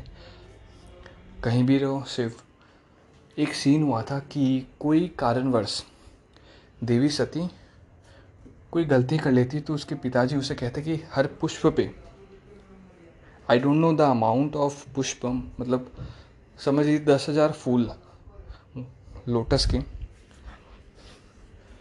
तो उसमें आपको नारायण लिखना है। देवी सती को यह आदेश मिला था कि उसमें आपको नारायण लिखना है। देवी सती बैठ गई लिखने के लिए। वो लिखती गई लिखती गई लिखती गई। जैसे ही कंप्लीट करके उठी तो देखी हर फूल में शिव लिखा है। ओम नमः शिवाय लिखा है। तो यहाँ से चालू होती है उनकी जर्नी धीरे धीरे करके धीरे धीरे तो फिर अब हम आज थोड़ी बताऊँगा यार। लंबा चलेगा, मज़ा आएगा। चलिए तब तक के लिए बने रहिए। जय हिंद, जय भारत। कल ज़रूर मिलेंगे। आप सभी को मेरा नमस्कार। तो लिसनर, आज मैं आपको बताने वाला हूँ एक श्लोक की रामायण के बारे में। आपने रामायण की कथा तो सुनी होगी, बहुत लंबी है, पर उसे छोटा करके एक श्लोक में कैसे आप बोल सकते हैं, उसका पूरा पुण्य पा सकते हैं, आज मैं आपको वो मंत्र बताऊँगा। जी हाँ। तो चलिए श्लोक चालू करते हैं। आदि राम तपोवनादि गमन हतवा मृग कांचनम। वेद ही हरण जटायु मरण, सुग्रीव संभाषणम बाली निर्दलन, समुद्र तरण, लंकापुरी दहनम, पश्चात रावण कुंभकर्ण हननम, एतदि रामायणम। तो ये जो चार लाइन है, ये एक श्लोक है, इसको बोलते हैं एक श्लोकी रामायण। ये श्लोकी रामायण में पूरा का पूरा रामायण छोटा सा होकर के इसमें आ गया है। आप इसे डेली अपने मुख से बोलेंगे तो बहुत अच्छा लगेगा, बहुत सारी पॉजिटिव एनर्जी आपको आएगी। तो मैं आपसे ये रिक्वेस्ट करता हूँ प्लीज़ प्लीज़ प्लीज़ आप गूगल कर लीजिए, आपको एक बार में सुनने में तो याद होगी नहीं, और आप इसको जस्ट दोहराते रहिए। You will feel very good मतलब ये बहुत अमेजिंग चीज़ है, जो हमें पता नहीं थी। हमने रामायण देखी है पूरी स्टार्टिंग से एंड तक बट ये श्लोक, एक श्लोक रामायण बहुत रेयर था। तो आपको पता चलेगा। इसका मीनिंग मैं बता देता हूँ, जिसको नहीं पता है फॉर देम इसका मीनिंग है, राम जी जाते हैं फॉरेस्ट में जंगल में जाते हैं, वहाँ हिरन पकड़ते हैं। सीता माँ का किडनैप होता है जटायु की हत्या होती है, सुग्रीव से बात होती है, बाली की हत, बाली को मारा जाता है, समुद्र क्रॉस किया जाता है, लंका जलाई जाती है, रावण और कुंभकर्ण की मृत्यु की जाती है। स्टोरी रामायण ख़त्म। ये छोटी सी जो मंत्र है, श्लोक है उसी में पूरी रामायण आ गई है। ऐसी amazing facts amazing things related to mythology Hindu mythology और बहुत सारी चीज़ों के लिए जुड़े रहिए मेरे साथ। तब तक के लिए जय हिंद, जय भारत। आप सभी को मेरा नमस्कार। तो आज हम बात करेंगे वो पावरफुल वर्ड के बारे में, जो पूरे संसार में है और हर कास्ट हर रिलीजन्स हर जगह वो वर्ड है। वो बहुत पावरफुल वर्ड है। और हिंदू में उस वर्ड का बहुत ही अलग महत्व है। वो वर्ड है ओम। जब हम कहते हैं, ओम नमः शिवाय उसमें भी ओम आता है। ओम नारायणाय। तो जो ओम शब्द है, ये है क्या? इसके पीछे कई कहानियाँ हैं, कई बातें हैं। तो अपकमिंग जो भी पॉडकास्ट आने वाली है, वो रिलेटेड टू ओम से आने वाली है। तो पहला ये कि मानवता के शब्दकोश में सबसे मूल्यवान शब्द कौन सा है, ये आपको पता हो गया होगा आज कि ओम ही है वो शब्द। ओ उम। इससे बना हुआ तीन वर्ड्स तीन लेटर से बना हुआ ओम शब्द सबसे मूल्यवान शब्दकोश है मानवता के लिए। मतलब for human being it is very very powerful and very मूल्यवान मतलब बहुत, क्या बोलते हैं? मूल्यवान very richest word is Om. तो इसके पीछे एक और चीज़ है मैं आपको बताता हूँ कि इस नाम इस नाम में जो है, हिंदू, मुस्लिम या सिख, इससे ऐसी कोई बात नहीं है, बल्कि ओम जो है, वो किसी न किसी रूप में, हर धर्म में आया हुआ है। तो ये कैसे आता है, मैं आपको बताता हूँ। तो अगर हम बात करते हैं हिंदू की तो हिंदू में ओम, हम लोगों ने काफ़ी बार सुना होगा, हर मंत्र में, गीता में भी पढ़ा हुआ है हमने। और जो भी सीरियल देखते हैं, ओम हमें पता है। ओम भूर्भुवस्वा तस्वितुलवरेणियम भर्गो देवस वहीं दिव्यो न प्रचोदया। हम जब योगा करते हैं तो ओम का उच्चारण करते हैं। तो अब हम आगे आते हैं कि जैसे कि हिंदू में तो है ये, आदर, कास्ट में अदर रिलीजन में कैसे आता है, ये। तो ईसाई और जो यहूदी होते हैं, वो इस शब्द को आमीन आमीन का प्रयोग करते धार्मिक सहमति दिखाने के लिए। और हमारे जो मुस्लिम भाई बहन हैं, वो आमीन कहकर याद करते हैं इस शब्द को। जो बौद्ध हैं, वो इसे ओ मणि पद्मा हूँ कहकर प्रयोग करते हैं। और जो सिख भाई बहन हैं, वो इसे एक ओंकार अर्थात एक ओम के गुण गाते हैं, इसके बारे में बात करते हैं। अंग्रेज़ी में इस शब्द को ओमनी, जिसका मतलब है कि अनंत, नेवर एंड, और कभी भी ख़त्म ना होने वाला, ये जो मतलब कभी भी ख़त्म ना होने इन्फिनिटी जो बोलते हैं। तो ये omni is a word from English तो आज हमें पता चला कि ओम हर चीज़ में है। हमारे शरीर से लेकर के हमारे जो पूरे वातावरण में हैं, पूरे पृथ्वी में है, पूरे विश्व में है, पूरी जगत में है। तो सबसे बड़ा जो इम्पोर्टेंट वर्ड है, सबसे पावरफुल ओम है। और ओम में ही शांति। है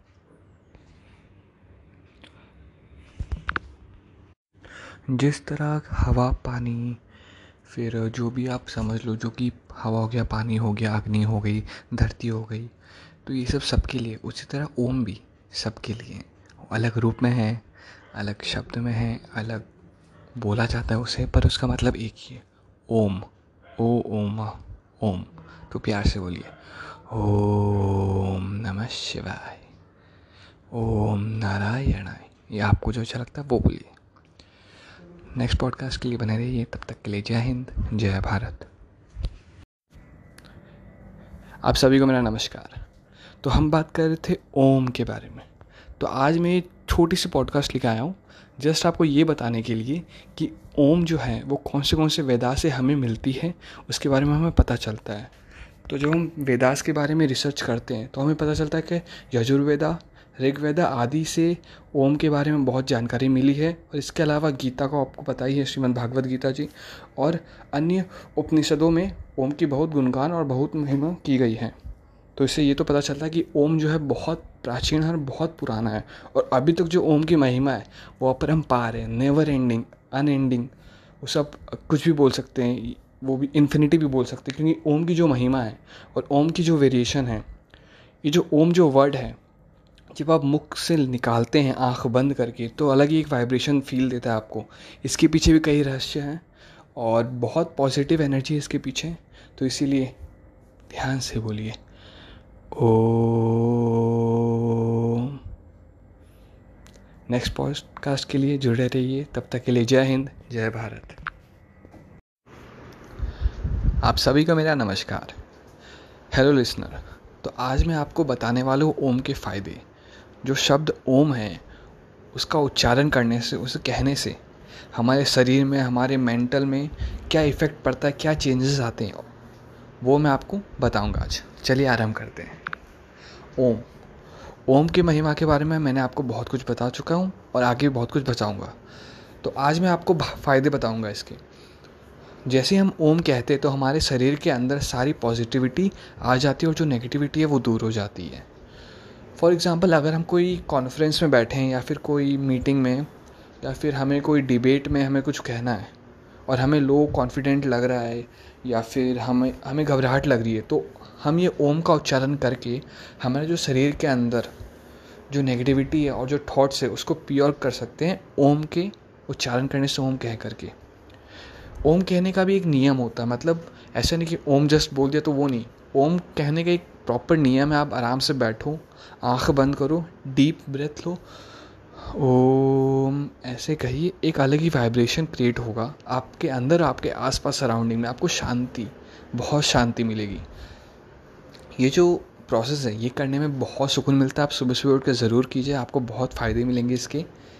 देखिए, आप पैसों से कुछ भी कर सकते हो, ठीक है ना? पर जो पीस है ना, शांति है, वो कभी कोई भी पैसा शांति नहीं ला सकता। पीस जो चाहिए अपने को, वो नहीं ला सकता। तो योगा एक्सरसाइज और ये उच्चारण करने से, ओम का उच्चारण करने से हमें बहुत सारी शांति मिलती है, बहुत प्लेजर मिलता है मन में मेंटल फिट रहता है हमारा दिमाग। तो ऐसे बहुत सारे फ़ायदे हैं इसके। और हाँ ये भी है कि ओम कहने से हमारे जो शरीर के अंदर जो पाचक शक्तियाँ हैं, वो और स्ट्रांग बनती है।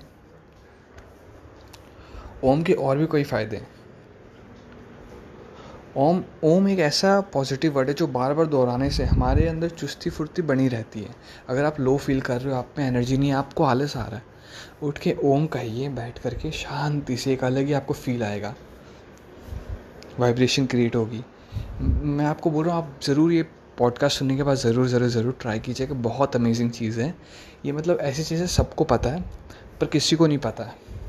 सबको पता है कि ओम कहने से क्या क्या होता है, पर कोई करके नहीं दिखता। सब इसे नॉर्मल कर नॉर्मल समझते हैं। तो ये नहीं, आप ज़रूर ट्राई कीजिए।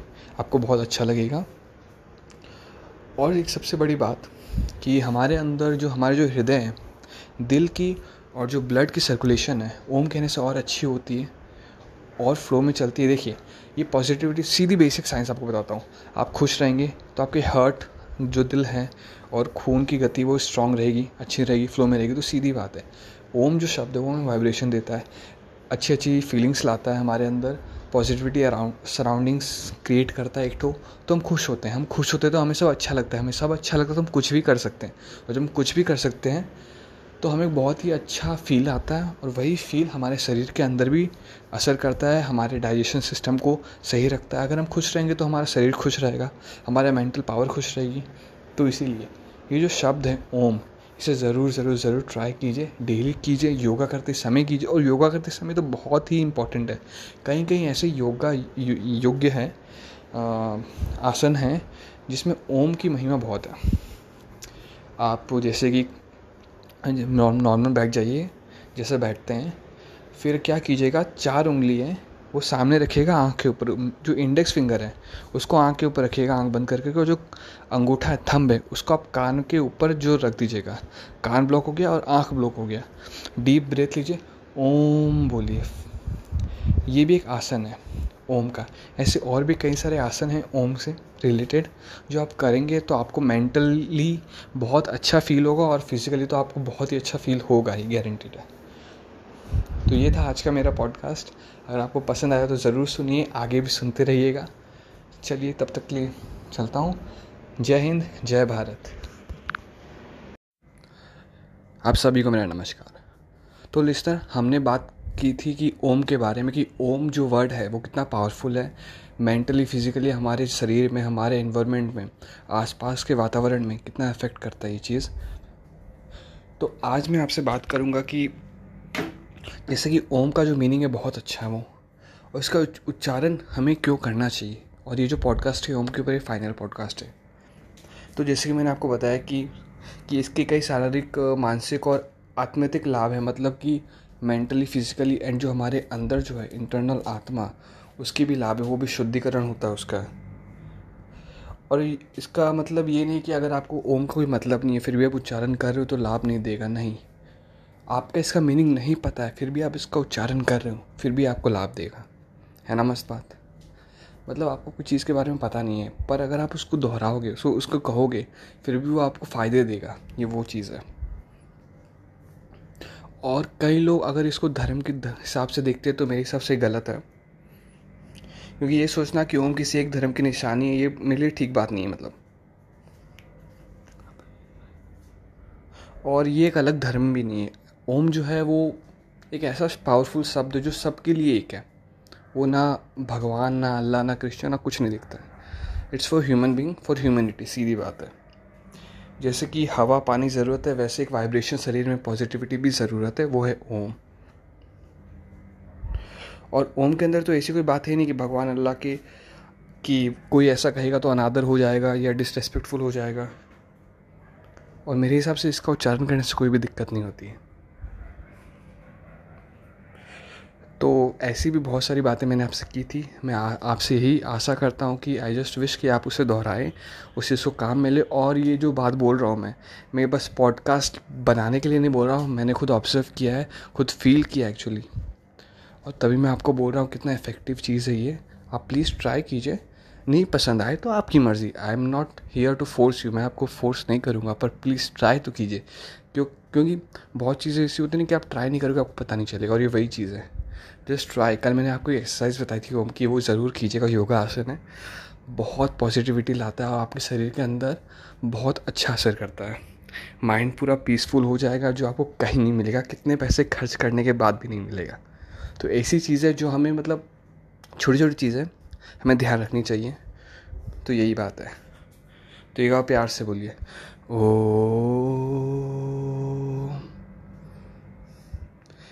तब तक के लिए जय हिंद, जय भारत। आप सभी को मेरा नमस्कार। तो आज मैं आपसे बात करूँगा 108 के बारे में। तो ये जो शब्द है 108 ये जो नंबर है 108 उसका क्या महत्व है हिंदू माइथोलॉजी से? चलता आ रहा है वो? तो एक ही करके मैं आपको इसके बारे में बताऊँगा। तो चलिए आरंभ करते हैं। तो 108 108 जब हम कहते हैं तो हमारे दिमाग में पहले आता है एक माला। जप करने वाली जो माला होती है, जो मुनि मुनि और या फिर हमारे जो बड़े बुज़ुर्ग हैं, हमारे जो ग्रैंड मादर है, दादी, दादाजी, नाना, नानी, ये लोग यूज़ करते हैं ध्यान में, तप तप के लिए, ध्यान के लिए। तो जो माले होती है, उसमें जो माला होती है मतलब क्या बोलते हैं उसकी? गोली गोली होती है। तो उसको जब कैलकुलेट करते हैं पूरे को तो 108 और वो 108 ही होती है। जो 108 माला नहीं होती, वो प्रॉपर माला नहीं है, वो जप माला नहीं है, वो नॉर्मल माला है। जप माला जो होती है, वो 108 होती है, वो मतलब बहुत पहले बहुत पहले से चलती आ रही है और अभी तक चल रही है ये। तो एक सौ आठ तो यहाँ देखने को मिलता है। और हमारे जो कृष्ण भगवान हैं, माखन चोर, उनकी गोपियाँ भी एक सौ आठ थी। जी हाँ उनकी गोपियाँ भी एक सौ आठ थी। अब मैं आपको धीरे धीरे करके और इसके बारे में बताता हूँ। तो जैसे कि हमारी जो जन्म पत्रिका, उसमें बारह राशियाँ होती है तो हम ये तो हमें है। बारह घर होते हैं और इन घरों में नौ ग्रह होते हैं। तो मतलब इस तरह से अगर हम करें तो मतलब बारह जगह स्थापित हो सकता है हमारा एक एक ग्रह। मतलब बारह इंटू नौ करेंगे तो एक सौ आठ। ये भी आता है one zero eight figure Sanskrit की माने तो संस्कृत में फिफ्टी फोर अक्षर है और हर अक्षर में पुरुष और स्त्री होती है। जब हम लोग फिफ्टी फोर इंटू टू करते हैं मतलब पुरुष और स्त्री मिलाते हैं तो एक सौ आठ होती है। तो हमें यहाँ मिलती है वन ज़ीरो एट एक सौ आठ की संख्या। और शास्त्रों के अनुसार जो मनुष्य में कम से कम 108 भौतिकता कामनाएँ होती है और वो 108 तरह के झूठ बोल सकता है, ये शास्त्र के हिसाब से कहा गया है। हमारा जो हृदय चक्र है द साइकिल ऑफ़ हर्ट वो 108 नाड़ियों संचालित होती है मतलब 108 थ्रू पाइपलाइन से गुजरती है। और 108 सबसे, ये क्या बोलते द हाईलाइट पार्टीज़ की हमारे जो धर्म ग्रंथों है, ग्रंथ है, उसमें 108 उपनिषद है। जी हाँ 108 उपनिषद। ये आपको पता नहीं था शायद। आपको माला की पता होगी। और बताता हूँ आपको। जैसे कि हम जो सांस लेते हैं, हम एक मिनट में पंद्रह बार सांस लेते हैं करीब करीब अगर हम इसको कैलकुलेट करें एक घंटे में तो हम नौ सौ बार सांस लेते हैं। अगर हम उसको कैलकुलेट करें बारह घंटे में तो दस हज़ार आठ सौ बार सांस लेते हैं। हालाँकि एक मतलब चौबीस घंटा होता है पूरा एक दिन में। चौबीस घंटे माना गया कि तो बारह घंटा होता है तो वो वेस्ट होता है। और जो बारह घंटा होता है, वो प्रभु के लिए अर्पित होता है। तो बारह घंटे में से कोई तो मतलब हर किसी के लिए पॉसिबल नहीं कि वो प्रभु का आचरण करे, प्रभु का ध्यान दे। तो इसीलिए जो दस हज़ार आठ सौ है फिगर उसमें से जो पीछे के तो ज़ीरो हटा लो तो एक सौ आठ निकलता है। तो जो एक सौ आठ है, उसमें प्रभु का जो ध्यान करें, उसका बहुत अच्छा होता है, बहुत उसे फल मिलता है। ये हमारे शास्त्र और धर्म ग्रंथों में लिखा हुआ है तो ये वहीं से चलता आ रहा है। और एक और बात सामने आई है कि सूर्य के जो मतलब पृथ्वी की सूर्य से दूरी कम से कम 108 गुना है। मतलब दूरी नहीं बोल सकते, इसको क्या बोल सकते आई थिंक साइज़ द पृथ्वी की सूर्य से दूरी, सूर्य के व्यास की 108 गुना है। और ये भी कहा गया था, पृथ्वी से चंद्रमा की दूरी भी चंद्रमा के व्यास का 108 गुना। तो जितना ये है, उससे 108 गुना है ये। तो ये भी हमें देखने मिलता है। तो इसी तरह 108 का बहुत महत्व है और 108 हमें बहुत जगह देखने मिलेगा, समझने मिलेगा, सुनने मिलेगा। तो इसी के साथ नेक्स्ट पॉडकास्ट के लिए बने रहिए। तब तक के लिए जय हिंद, जय भारत। आप सभी को मेरा नमस्कार। आज हम बात करेंगे रामायण मन का 108 के बारे में। कुछ लोग इससे वाकिफ़ होंगे। रामायण 108 क्या है? तो फिर भी मैं आपको बता देता हूँ। रामायण मन का 108 एक रामायण की सीरीज़ है। मतलब इसमें 108 करके पैराग्राफ है। चार करके एक पैराग्राफ है पूरे। मतलब ये पूरे 108 है, जिसमें आपको संपूर्ण रामायण फ्रॉम द स्टार्टिंग मतलब शुरुआत से लेके रामायण के अंत तक की पूरी कथा इसमें है। बहुत सुंदर तरीके से लिखी हुई है। एक गीत की तरह, एक भजन की तरह आप से समझ सकते हैं। मतलब एक इतनी अनोखी चीज़ बनाई है, जिसका आप गुणगान करेंगे, आचरण करेंगे, आपको बहुत अच्छा फील होगा और शरीर में बहुत पॉजिटिविटी आएगी। तो ये चलने वाला है सीरीज़ ये थोड़ा लंबा चलेगा क्योंकि मन का 108 है और इसको सुन के समझ के आपको बहुत अच्छा लगेगा। चलिए आरंभ करते हैं। मंगल भवन मंगल हारी, द्रव हो सुदशरथ, अजर बिहारी। राम, सिया राम सिया राम, जय जय राम राम। सिया राम सिया राम, जय जय राम। हरि अनंत, हरि कथा अनंता, कहा ही सुना ही बहु, विधि सब संता। राम, सिया राम सिया राम, जय जय राम। राम, सिया राम सिया राम, जय जय राम। तो ये जो दो पैराग्राफ है, ये इंक्लूड नहीं होती है 108 में। ये स्टार्टिंग है जो इंडेक्स होता है, हम लोग बुक पढ़ते हैं, उसमें जो इंडेक्स होते हैं ना तो ये वो चीज़ है। मतलब ये स्टार्टिंग ऑफ़ दी है, इसके बाद से जो आएगी पैराग्राफ्स वो 108 से स्टार्ट होगी। मतलब एक, दो, तीन, चार ऐसे करके 108 चलती रहेगी। तो ये स्टार्टिंग मतलब राम जी का जब जन्म होता है, दशरथ जी दशरथ जी से चालू होगा ये एक्चुअली दशरथ जी से चालू होगा धीरे धीरे ख़त्म होते ख़त्म होते होते फिर रावण का दहन होगा, कुंभकर्ण का दहन होगा, राम जी आएँगे सिंहासन में तो बहुत ब्यूटीफुल है। तो आज मैंने आपको दो पैराग्राफ सिखाई है। कल होते ही, कल मैं आपसे वापस मिलूँगा। कल आप, कल स्टार्टिंग फ्रॉम फ़र्स्ट स्टार्ट करेंगे हम लोग। बहुत मीठी है, बहुत प्यारी, ज़रूर सुनिएगा इसे। तब तक लिए जय हिंद, जय भारत। आप सभी को मेरा नमस्कार। जैसे कि हमने कल ही आरंभ किया है मन का 108 का पाठ तो आज उसकी पहले दो मन का हम गाएँगे। ऐसे करके 108 है। तो चलिए आरंभ करते हैं इसे। भीड़ पड़ी जब भक्त पुकारे, दूर करो प्रभु दुख हमारे। दशरथ के घर जन्म है राम, पतित पावन सीताराम। जय सिया राम बोलो, जय सिया राम, जय सिया राम बोलो, जय सिया राम। अर्थात, इसका मतलब यह है कि जो जो युग चल रहा है, वहाँ पे बुराई का कोप बहुत ज़्यादा हो गया है और अच्छाई का कोप बहुत कम हो गया है। राक्षस प्राणी इतने ज़्यादा हो गए हैं कि वो पूरे दुष्ट कम करके ऋषि मुनियों का यज्ञ ध्वंस कर रहे हैं, मानव जाति पर अत्याचार कर रहे हैं। तो मानव जाति है, जो ऋषि मुनि हैं, जो भगवान हैं और वो प्रार्थना करें नारायण जी से कि हे नारायण, आप जन्म लीजिए और हमारा उद्धार कीजिए और उन दुष्टों राक्षसों का नाश कीजिए और अवतार लीजिए। अवतार लेकर के श्री दशरथ जी को प्राप्कार कीजिए और दशरथ जी के पुत्र श्री राम के रूप में आप धरती पर आइए और हमारा उद्धार कीजिए। विश्वमित्र मुनिवर आए, दशरथ भूप से वचन सुनाए, संग में भेजे लक्ष्मण राम, पतित पावन सीताराम। जय सिया राम बोलो, जय सिया राम, जय सिया राम बोलो, जय सिया राम। ये जो मन का है, दूसरी मन का इसमें हमें सुनने को मिलता है कि विश्वमित्र जो मुनिवर हैं, वो आते हैं दशरथ जी के पास और कहते हैं कि मुझे कोई कारणवश आप अपने बेटे, पुत्र, लक्ष्मण और श्री राम जी को मेरे साथ भेजिए। क्योंकि एक समस्या उत्पन्न हो गई है, जिसका निवारण करने के लिए मुझे वो चाहिए। तो दशरथ जी से अपने पुत्र मांगने के लिए, उनके पुत्र मांगने के लिए श्री विश्वामित्र जी आते हैं और जब ये कहते हैं तो दशरथ जी भली भांति जानते कि ये कार्य ये दो ही कर सकते हैं तो इसीलिए अपने दोनों पुत्र लक्ष्मण जी और राम जी को विश्वामित्र जी के साथ वो भेज देते हैं। ये जो लंबा जो स्पैन है फ़र्स्ट फ़र्स्ट मन का और सेकंड मन का के बीच में मैं आपको बता दूँ कि राम जी, दशरथ जी, लक्ष्मण जी, शत्रुघ्न जी का जन्म हो जाता है दशरथ जी के यहाँ। दशरथ जी की तीन पत्नियाँ होती हैं। तो चारों बच्चे होते हैं। तो फिर वो जब धीरे धीरे बड़े होते हैं, फिर उन्हें गुरुकुल भेजा जाता है जहाँ वो विद्या लेते हैं। विद्या लेने के बाद जब वो घर आते हैं तो घर आने के बाद ही विश्वमित्र, जब वो बड़े हो जाते तभी विश्वमित्र जी आते हैं कि, प्रभु, आप तो बहुत बड़े ज्ञाता हो गए हैं। आपको पता नहीं है कि आपके दो पुत्र कितने अनमोल हैं। आपके ये पुत्र कितने अनमोल हैं। ये धरती में सुख समृद्धि की स्थापना करना है। तो मैं आपसे ये प्रार्थना चाहता हूँ कि आप श्री राम जी और लक्ष्मण जी को मेरे साथ भेजें और एक कार्यवर्ष इन्हें हम लेके जाएँगे। तो इसी के साथ दो मन का पूरी होती है। तो चलिए, मिलते हैं आपसे एक नए पॉडकास्ट में। तब तक के लिए जय हिंद, जय भारत। आप सभी को मेरा नमस्कार। जिस तरह आपको पता है कि मैंने मन का 108 चालू कर दिया है, जिसके दो पैराग्राफ ऑलरेडी हो चुके हैं, कल मैंने पॉडकास्ट में कर दिए डे टू में तो आज डे थ्री है। चलिए इसको आगे बढ़ाते हैं और आरंभ करते हैं।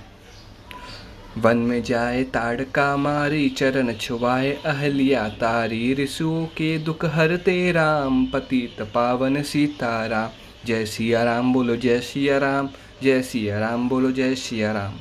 अर्थात तो जैसा कि आपको मैंने बताया था कल कि विश्वामित्र जी, जो मुनिवर जी है, वो जाते हैं दशरथ जी के पास और उन्हें कहते हैं कि मुझे आप अपने दो पुत्र लक्ष्मण जी और राम जी को मेरे साथ दीजिए।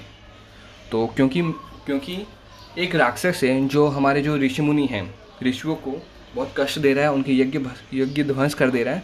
तो उसको जाके मारना है, उसका वंश करना है, उसका वध करना है तो इसीलिए मुझे रामचो लक्ष्मण जी की सहायता चाहिए।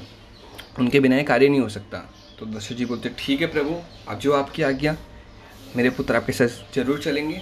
तो यहाँ कहा गया कि वन में जाए, ताड़का मारी मतलब राम जी, लक्ष्मण जी सहित विश्वमित्र जी जो नहीं ले मुनिवर जी आते हैं, उनको लेके जाते वन में। राम जी अपने तीर से ताड़का को मारते हैं और उसका नाश करते हैं और ईश्वर का दुख दूर करते हैं। फिर आगे जाते जाते चरण छुहाए अहिल्या तारी। तो इसमें जो अहिल्या है, वो द लेडी ऋषि मुनि है। तो इनका क्या सीन है? ये आपको बता दूँ कि मतलब संस्कृत में अहिल्या का मतलब होता है अहल्या। ओके। ना वो जो है, वो पत्नी है गौतमा महर्षि की। तो सीन ये होता है कि गौतम महर्षि कुछ दिनों के लिए कहीं काम से जा बाहर जाते हैं। तो इंद्र जो है इंद्र इंद्र जो स्वर्ग के देवता हैं स्वर्ग स्वर्ग के राजा हैं वो छल कपट करके गौतम महर्षि के भेष बना करके उनके आश्रम में उनकी वाइफ के साथ स्पेंड करते टाइम तो जब गौतम महर्षि देखते हैं आते हैं वहाँ से काम से आ रहे हो अपनी कुटिया में देखते हैं कि एक मेरे जैसा ही प्राणी मेरे जैसा ही सेम टू सेम फेस का सेम टू सेम मतलब रेप्लिका ऑफ़ मी मेरे जैसा ही आदमी वहाँ से निकल रहा तो उन्हें बहुत गुस्सा आता, बहुत क्रोधित आता अपने ये वाइफ पे। तो वो उन्हें श्राप दे देते हैं कि तुम अशुद्ध नहीं हो, तुम अशुद्ध हो, तुम पतिव्रता नहीं हो तो मैं तुम्हें श्राप देता हूँ, तुम पत्थर बन जाओ। और ये श्राप कब टूटता है? ये श्राप तब टूटता है जब श्री राम जी, अहिल्या जो तारी है मतलब जो अहिल्या जो मूर्ति बनी है, पत्थर बनी हुई उसके अपने पैर रखते हैं तो वो खुद चेंज होकर के एक लेडी बन जाती है वापस से। तो जैसे कि वन में जाए ताड़का मारे, उसके बाद चरण छुआए अहिल्या तारी। तो राम जी जब वो पत्थर पे पैर रखते हैं तो जो अहिल्या, जो पत्थर बनी हुई थी श्राप के कारण, अपने पति के श्राप के कारण तो वो वापस से बन जाती है लेडी मतलब ऋषि। तो इसके बाद क्या होता है ऋषियों के जो भी दुख होते हैं, वो राम जी सब दुख दूर कर देते हैं। तो इसमें यही कहा गया है, पतित पावन सीताराम, जय श्री राम, बोलो जय श्री राम। आगे बढ़ते हैं। जनकपुरी रघुनंदन आए, नगर निवासी दर्शन पाए। सीता के मन भाई राम, पतित पावन सीताराम।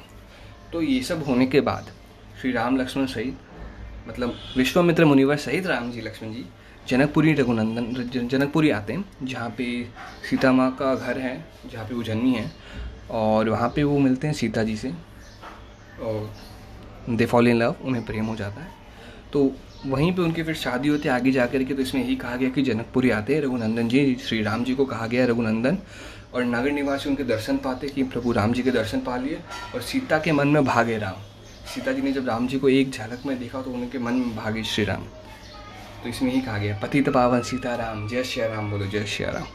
आगे के पॉडकास्ट के लिए बने रहिए, तब तक के लिए जय हिंद, जय भारत।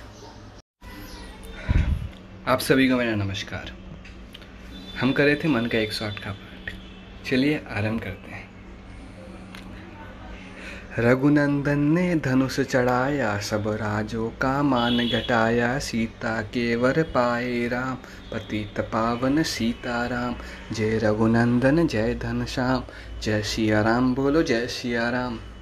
अर्थात, जैसे कि हमने सुना है कि जनकपुरी में श्री रघुनंदन जी हमारे राम जी, लक्ष्मण जी सहित मुनिवर जी आते हैं वहाँ पे। वहाँ पे आके वो देखते हैं कि उन तैयारियाँ चल रही होती है। स्वयंवर की सीता जी की जो जनक नंदन है, वहाँ के राजा है, उनकी पुत्र सीता जी की स्वयंवर की तैयारियाँ चल रही होती है। अगले दिन संयमवर हो रहा होगा। तो अगले दिन क्या होता है? दूर दूर से महावीर, महाबली राजा आते हैं वहाँ पे स्वयंवर में भाग लेने के लिए। ये जो स्वयंवर होता है, वो नॉर्मल स्वयंवर नहीं होता है। ये स्वयंवर में श्री राजा, जनक जी शर्त रखते हैं कि जो ये धनुष है शिव जी का धनुष उठाएगा, उसमें चढ़ाएगा, वही वही व्यक्ति मेरे सीता का वर बनेगा, उसकी, उसी से विवाह में कराऊँगा अपनी सीता का। तो ये शर्त होती है। सीता जी बहुत खूबसूरत सब उनके पान, सब उनको पाने के लिए आते हैं, प्रयास करने के लिए आते हैं। तो स्वयंवर चालू होता है। संयमवर में बीच में धनुष पड़ा रहता है। सब एक एक करके आते हैं उठाने के लिए। एक करके आते नहीं उठा पाता, दूसरा आता नहीं उठा पाता, ऐसे करके करके सब आते हैं। सब महाबली आते नहीं उठा पाते। ये चलता रहता कार्यक्रम।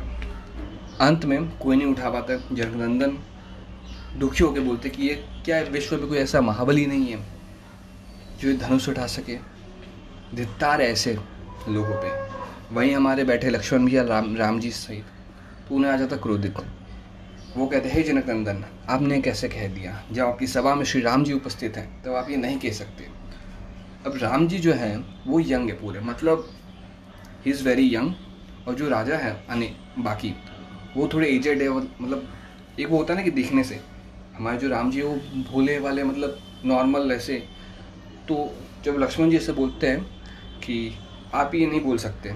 मेरे राम जी है अभी तक, वो ये उठा सकते हैं। आपने भी उनका पावर देखा नहीं है आपने उनकी ताकत देखी नहीं है ठीक है? ये बोलते हैं, सब राजा हंसने लगते हैं। सब सोचते हैं कि मैं नहीं कर पाया ये, हम राजा नहीं कर पाए तो ये बालक क्या कर पाएगा? पर रघुनंदन ने धनुष चढ़ाया, सब राजों का मान घटाया। रघुनंदन जी आते हैं, हाथ शिव जी को प्रणाम करते धनुष उठाते हैं, उसमें चढ़ाते हैं और धनुष टूट जाता है। सब राजा देखने लगते हैं, ये क्या हो गया? सबकी आँख खुली की खुली रह जाती है। और इसी तरह सीता ने वर पाया पतित पावन सीताराम। इसके बाद, परशुराम क्रोधित, आए दुष्ट भूम में मन हर्षाए जन कराए, ने किया प्रणाम, पतित पावन सीताराम।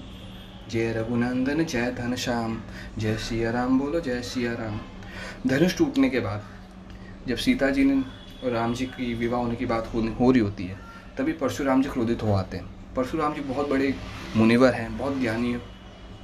उन्हें भगवान का दर्जा दिया जाता है। परशुराम भगवान कहा जाता है। वो क्रोधित हो आते कि किसने धनुष तोड़ा है? मेरे शिव प्रिय प्रिय शिव जी का धनुष है, किसने तोड़ा है? आते हैं सभा में और आती ही बोलने लगते कौन है जिसने धनुष तोड़ा है? किसने अपनी मृत्यु को ललकारा है? मैं उसका नाश कर दूँगा, विनाश कर दूँगा। हालाँकि हमें कहा जाता है, हमें हमने सुना है कि मुनिवर जो है, मुनि है वो क्रोध नहीं करते। हैं उनके अंदर क्रोध की भावना नहीं रहती है। झूठ नहीं बोलते। हैं पर वो आते हैं, दुष्ट भूम मन में हर्षाए बोलते रहते हैं, किसने किया ये? क्या किया ये? जनक जनक जी वहीं खड़े रहते, वो उनको प्रणाम करते। जनक राय ने किया प्रणाम। पतित पावन सीताराम। इस, इसके बाद जो होता है वो तो मैं कल बताऊँगा। तब तक के लिए बने रहिए। जय हिंद, जय भारत। आप सभी को मेरा नमस्कार। तो हम कर रहे थे मन का 108 का पाठ। चलिए आरंभ करते हैं इसे।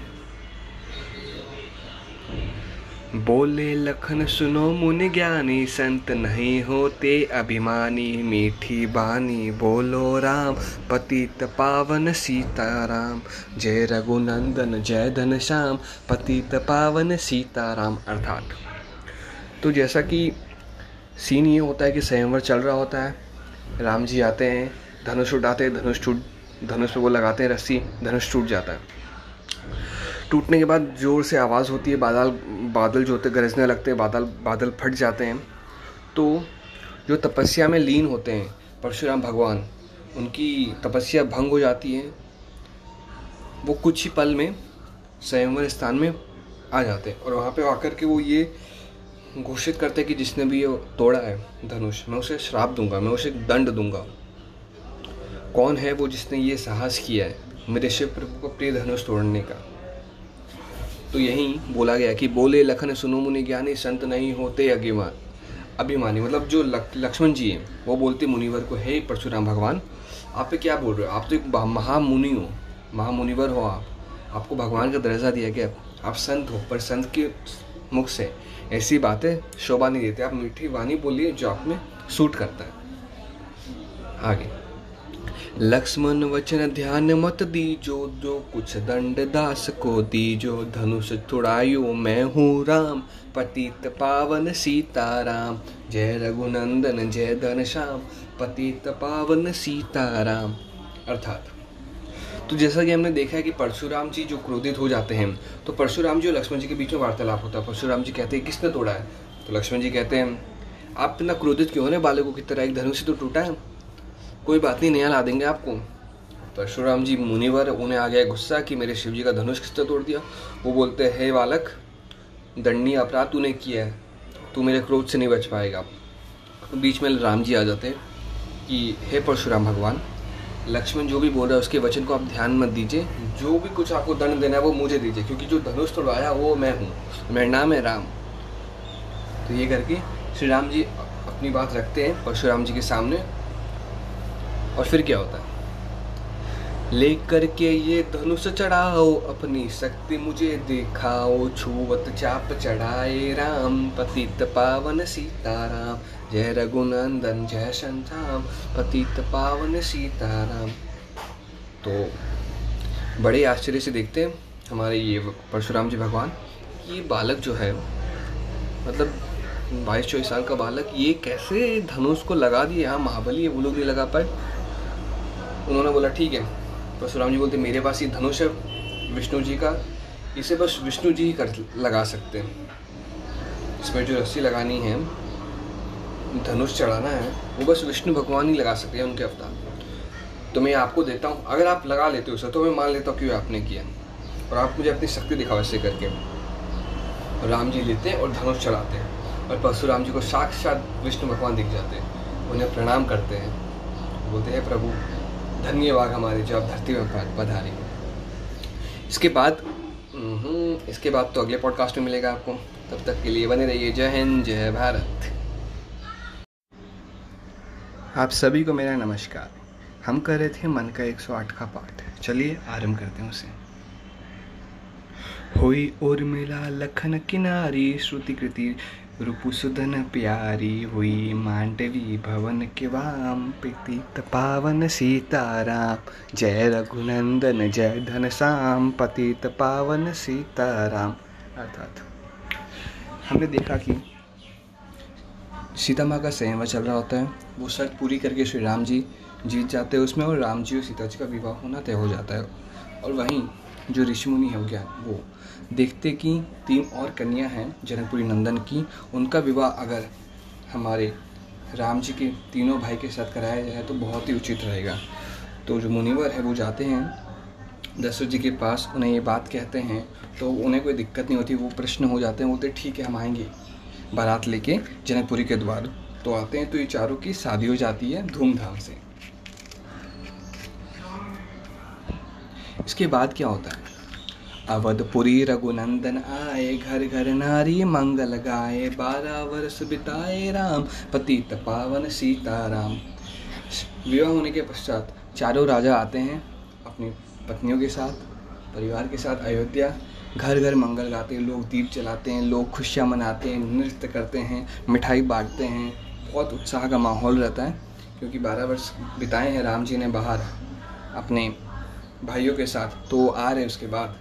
तो सबको बहुत खुशी है सबको बहुत प्रश्न है, सब बहुत हर्षाए हैं, सब खुशी मना रहे हैं। इसके आगे इसके आगे तो मैं आपको कल बताऊँगा। तब तक के लिए जय हिंद, जय भारत। आप सभी को मेरा नमस्कार। जैसा कि हम कर रहे थे मन का एक शॉर्ट पार्ट चलिए आगे बढ़ते हैं और आज नया अध्याय चालू करते हैं। गुरु वशिष्ठ से आज्ञा लीनी राज तिलक तैयारी कीनी। कल को होंगे राजा राम, पतित पावन सीताराम। जय रघुनंदन, जय धनसा, पतित पावन सीताराम।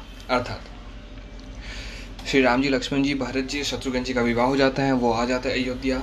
चारों ओर खुशियाँ खुशियाँ होती है। आने के बाद पहला क्वेश्चन ये होता है कि राज तिलक की तैयारी करनी होगी और राजा कौन बनेंगे? इसका आंसर सबको पता था, श्री राम जी बनेंगे। तो गुरु विश, गुरु वशिष्ठ हैं, जो अयोध्या के मेन वो पंडित है या उनको आचार्य बोल सकते हैं, वो हैं। तो उनसे आज्ञा लेते हैं श्री राम जी के फादर, दशरथ जी, के आगे लेते कि, है गुरुवर, मेरा ये मत है, और सारी प्रजाओं का भी यही मत है कि राम जो है, मेरे पुत्र राम, वो अयोध्या का भार संभाले, वो राजा बने। तो गुरु गुरु वशिष्ठ से आज्ञा ली नहीं राज तिलक तैयारी की नहीं आज्ञा पाने के बाद राज तिलक की तैयारी हो रही होती है और चारों ओर यही समाचार बिखर जाता है कि कल को जो राजा बनेंगे, वो राजा राम ही बनेंगे और तैयारी चालू हो जाती है। कुटिल मंथरा ने बहकाई के कई ने ये बात सुनाई, दे दो मेरे दो वरदान, पतित पावन सीताराम। जय रघुनंदन, जय धनसा। पतित पावन सीताराम। इस बीच जब ये बात चल रही होती है तो भरत भैया और शत्रुघ्न। दोनों अपने ननियाल घर जाना पड़ता है उन्हें, कोई काम बस तो वहाँ वो चले जाते हैं ननियाल घर। उसके बीच में ये बात होती है कि राम जी जो हैं, उनका राज्यभिषेक होगा, ऐसे। तो जब उन्हें सूचना मिलती है तो आने के लिए उत्साहित होते हैं, पर कोई कारणवश तो नहीं आ पाते। उसी बीच क्या होता है, जो भरत भैया हैं, उनकी जो माता हैं, उन उनके जो विवाह हुआ था, उनके साथ एक आई थी मंथरा बोल के दासी। वो आई थी, वो अयोध्या में उनके साथ रहती थी। वो बहुत कुटिल थी, बहुत चतुर थी। तो उन्होंने जो केकई माया, उनको बहका दिया। ये कह के कि आपने याद करो कि आपने दो वरदान मांगे थे राजा से, आपको मांगने का टाइम आ गया है। क्योंकि अगर आप अभी नहीं मांगोगे तो आपका वर्थ है जीना। क्योंकि अगर आपका पुत्र राज तिलक में नहीं बैठेगा तो सारा राज्य राम हड़प लेगा। And all and all and all ये सारी बातें जो कुटिल मंत्रा है वो के के माँ को बताई, उनके कान भर दिए। उसके बाद सीधी बात है, कोई बहकाता है और किसी का मन इतना जल्दी परिवर्तन हो जाता है तो उससे और कुछ नहीं दिखता। वो बस अड़ी रह गई के के माँ। जाती है दशरथ जी के पास, बोलती है, मुझे मेरे दो वरदान दे दो, मुझे नहीं पता बस। पहले वचन लेती है दशरथ जी से कि आप कसम खाओ, कि जो है, जो मैं मांगूँगी, मुझे उसका उत्तर देंगे और मुझे पूरा वचन देंगे। दशरथ जी बोलते हैं, ठीक है मैं कसम खाता हूँ, तुम जो भी मेरे से वर मांगोगी दो। जो मैंने तुम्हें वचन दिए थे, मैं तुम्हें दूँगा। वो मैं आज तुम्हें दूँगा। और ये मेरा वचन है। तो यही, दे दो मेरे दो वरदान पति तपावन सीताराम। इसके आगे इसके आगे कल सुनेंगे ना यार? तब तक के लिए जय हिंद, जय भारत। आप सभी को मेरा नमस्कार। हम कर रहे थे मन का एक सौ आठ का पाठ। चलिए उसे आगे बढ़ाते हैं और आरंभ करते हैं आज का अध्याय मेरी विनती, तुम सुन लीजो भरत पुत्र को गद्दी दीजो। तो प्रातवन भेजो राम, पतित पावन सीताराम। जय रघुनंदन, जय घनश्याम पतित पावन सीताराम। अर्थात तो पिछले अध्याय में हमने देखा कैसे कुटिल मंत्रा ने के के माँ को बहकाया, उनके कान भर दिए कि अगर राम को सिंहासन मिल जाएगा तो पूरा अयोध्या उसका, पूरे पूरे अयोध्या उसकी हो जाएगी और भरत उसके नीचे रहेगा। वो कुछ कर नहीं पाएगा। तो के के माँ के कान भरने के बाद वो उन्हें ये भी याद दिलाते कि आपके पास दो वचन शेष है अभी तक, जो दशरथ जी ने आपको दिए थे, पर आपने अभी तक मांगे नहीं तो उस दो वचनों का फ़ायदा उठाइए आप और भरत पुत्र को गद्दी दे दीजिए और राम को वन भेज दीजिए। तो वो यही कहते हैं कि मेरी विनती तुम सुन लीजिए भरत पुत्र को गद्दी दीजो हो तो प्रात वन भेजो राम, पतित पावन सीताराम। अगला अध्याय। धरनी घिरे भूप तत्काला लगा, दिल में सूल विशाला, तब सुमंत बुलवाए राम, पतित पावन सीताराम, अर्थात जैसे ये बात सुनते हैं दशरथ जी तो उन्हें तो यकीन नहीं होता पहली बार। फिर जब वापस वो कहते हैं नहीं, मैं सत्य बोल रही हूँ, मुझे ये चाहिए, मैं ये करना चाहती हूँ तो जब दशरथ जी है, वो शौक में आ जाते हैं, वो धरती से गिर जाते मतलब खड़े खड़े गिर जाते हैं। उनके जैसे कि सर में पहाड़ टूट पड़ता है ज़मीन फट जाती है, ऐसे सीन होते हैं। तो उन्हें यकीन नहीं होता कि जो माँ राम को इतना प्यार करती है, वही उसके लिए ऐसा सोच रही है। तो उसे उन्हें बहुत दुख होता है।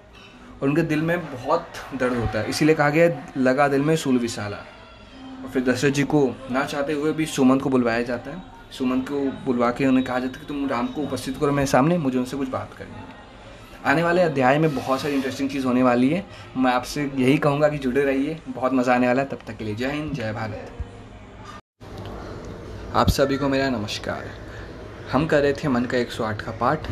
चलिए उसे आगे बढ़ाते हैं और आरंभ करते हैं आज का पाठ राम पिता को शीस नवाए, मुख से वचन कहा नहीं जाए। के कई वचन सुनाइयो राम, पतित पावन सीताराम। अर्थात तो पिछले अध्याय में हमने देखा है कि के के माई के के के माई के कहने पे उन्हें दो वरदान जो मिलने चाहिए, वो जब बोलते कि हे दशरथ आपने मुझे वचन दिया था कि आप मेरे दो वरदान दो वचन पूर्ण पूर्ण करेंगे। तो मैं दो वचन ये मांगती हूँ कि पहला वचन कि आप राम को वन में भेज दीजिए चौदह वर्ष के लिए और दूसरा कि मेरे भरत को राजगति दे दीजिए। ये सुन के दशरथ जी आ, मतलब दशरथ जी शौक हो जाते हैं और वो धरती में मतलब गिर जाते हैं मतलब खड़े खड़े गिर जाते हैं। और उनको बहुत कष्ट होता है कि मैंने ऐसे क्या पाप किया जो मुझे ये दिन देखना पड़ा। तो फिर वो बुलाते हैं। अर्थ अंत में वो फिर मान जाते हैं केक की बात, क्योंकि वो व्यवस्था में मानना पड़ता है, उन्हें वो वचन से बंधे रहते हैं। तो वो सुमंत को बुलवाते हैं, राम जी को बुलवाने के लिए, और इस इस अध्याय में कहा गया कि राम पिता को श्री, राम जी आते हैं, अपने पिता के सामने शीश नवाते हैं, और और जो दशरथ जी वो कुछ बोल नहीं पाते, क्योंकि वो किस मुख से बोलें कि, हे बेटा, क्या मैंने तुझे वचन दिया था, कि मैंने तुझे कहा था कि आज तेरा राज्य तिलक होगा पर तुझे वन जाना पड़ेगा चौदह वर्षों के लिए? वो कैसे कह सकते हैं? तो इसलिए कुछ कह नहीं पा रहे। तो के माँ जो वो तो वो वचन सुनाती है कि, देखो पुत्र, तुम्हारे पिता ने मुझे कई साल, कई वर्षों पहले मुझसे, मुझे वरदा, मुझे बोला था कि आप, तुम अपना दो वचन रखो, जब भी तुम्हें ज़रूरत पड़ेगी दो वचन मांगना है, मैं अपनी प्राण देकर भी वो पूरे करूँगा।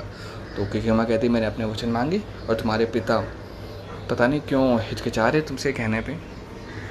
आगे का अध्याय। राजा के तुम प्यार हो प्राण प्यारे, इनके दुख हरोगे सारे। अब तुम वन में जाओ राम पति पावन सीताराम। अर्थात तुम राजा के बहुत प्रिय हो, दशरथ जी के बहुत प्रिय हो। इनके सारे दुख हरना तुम्हारा काम है, तुम्हारा पुत्र धर्म भी है। तो इनकी आज्ञा से और मेरी इच्छा से तुम्हें वन में जाना पड़ेगा चौदह वर्ष के लिए। इसके बाद का अध्याय बोलता है कि वन में चौदह वर्ष बिताए, रघुकुल नीति नीति अपनाओ, आगे इच्छा तेरी राम पति तपावन सीताराम। दशरथ जी को अंत में ये बोलना पड़ता है कि देखो मैंने वचन दे दिया है। वचन के अनुसार तुम्हें वन में जाना पड़ेगा चौदह वर्ष के लिए। रघुकुल नीति नीति उठानी पड़ेगी। राज रा, राज्य तिलक तुम्हारा नहीं हो पाएगा। तुम्हारे सारे राज्य आरम आरम और सौंदर्य सब तुम्हें त्यागना पड़ेगा। ये वचन के कारण मैंने ये वचन दिया है कि कई को ये पूर्ण करना तुम्हारा काम है। तुम्हारी इच्छा तुम इसे करोगे या नहीं करोगे? इसके आगे का अध्याय। सुनत वचन राघव हरसाए माता जी के मंदिर आए। चरण कमल में किया प्रणाम पति पावन सीताराम तो ये वचन सुन के राम जी बोलते, बस इतनी सी बात है, ये तो मैं अभी कर दूँगा, इसमें क्या टेंशन की बात है? मैं अभी कर दूँगा। मतलब इतनी बड़ी बात होगी, उनके मतलब डिसीज़न इतनी चेंज होगी कि वो राजा बनने वाले थे। अब उन्हें चौदह वर्ष के लिए वन जाना पड़ेगा। पर राम जी, ये देख रहे कि मेरे पिता ने ये वचन दिया और मुझे सौभाग्य मिला कि मैं इस वचन की पूर्ति करूँ तो उनका गौरव बढ़े।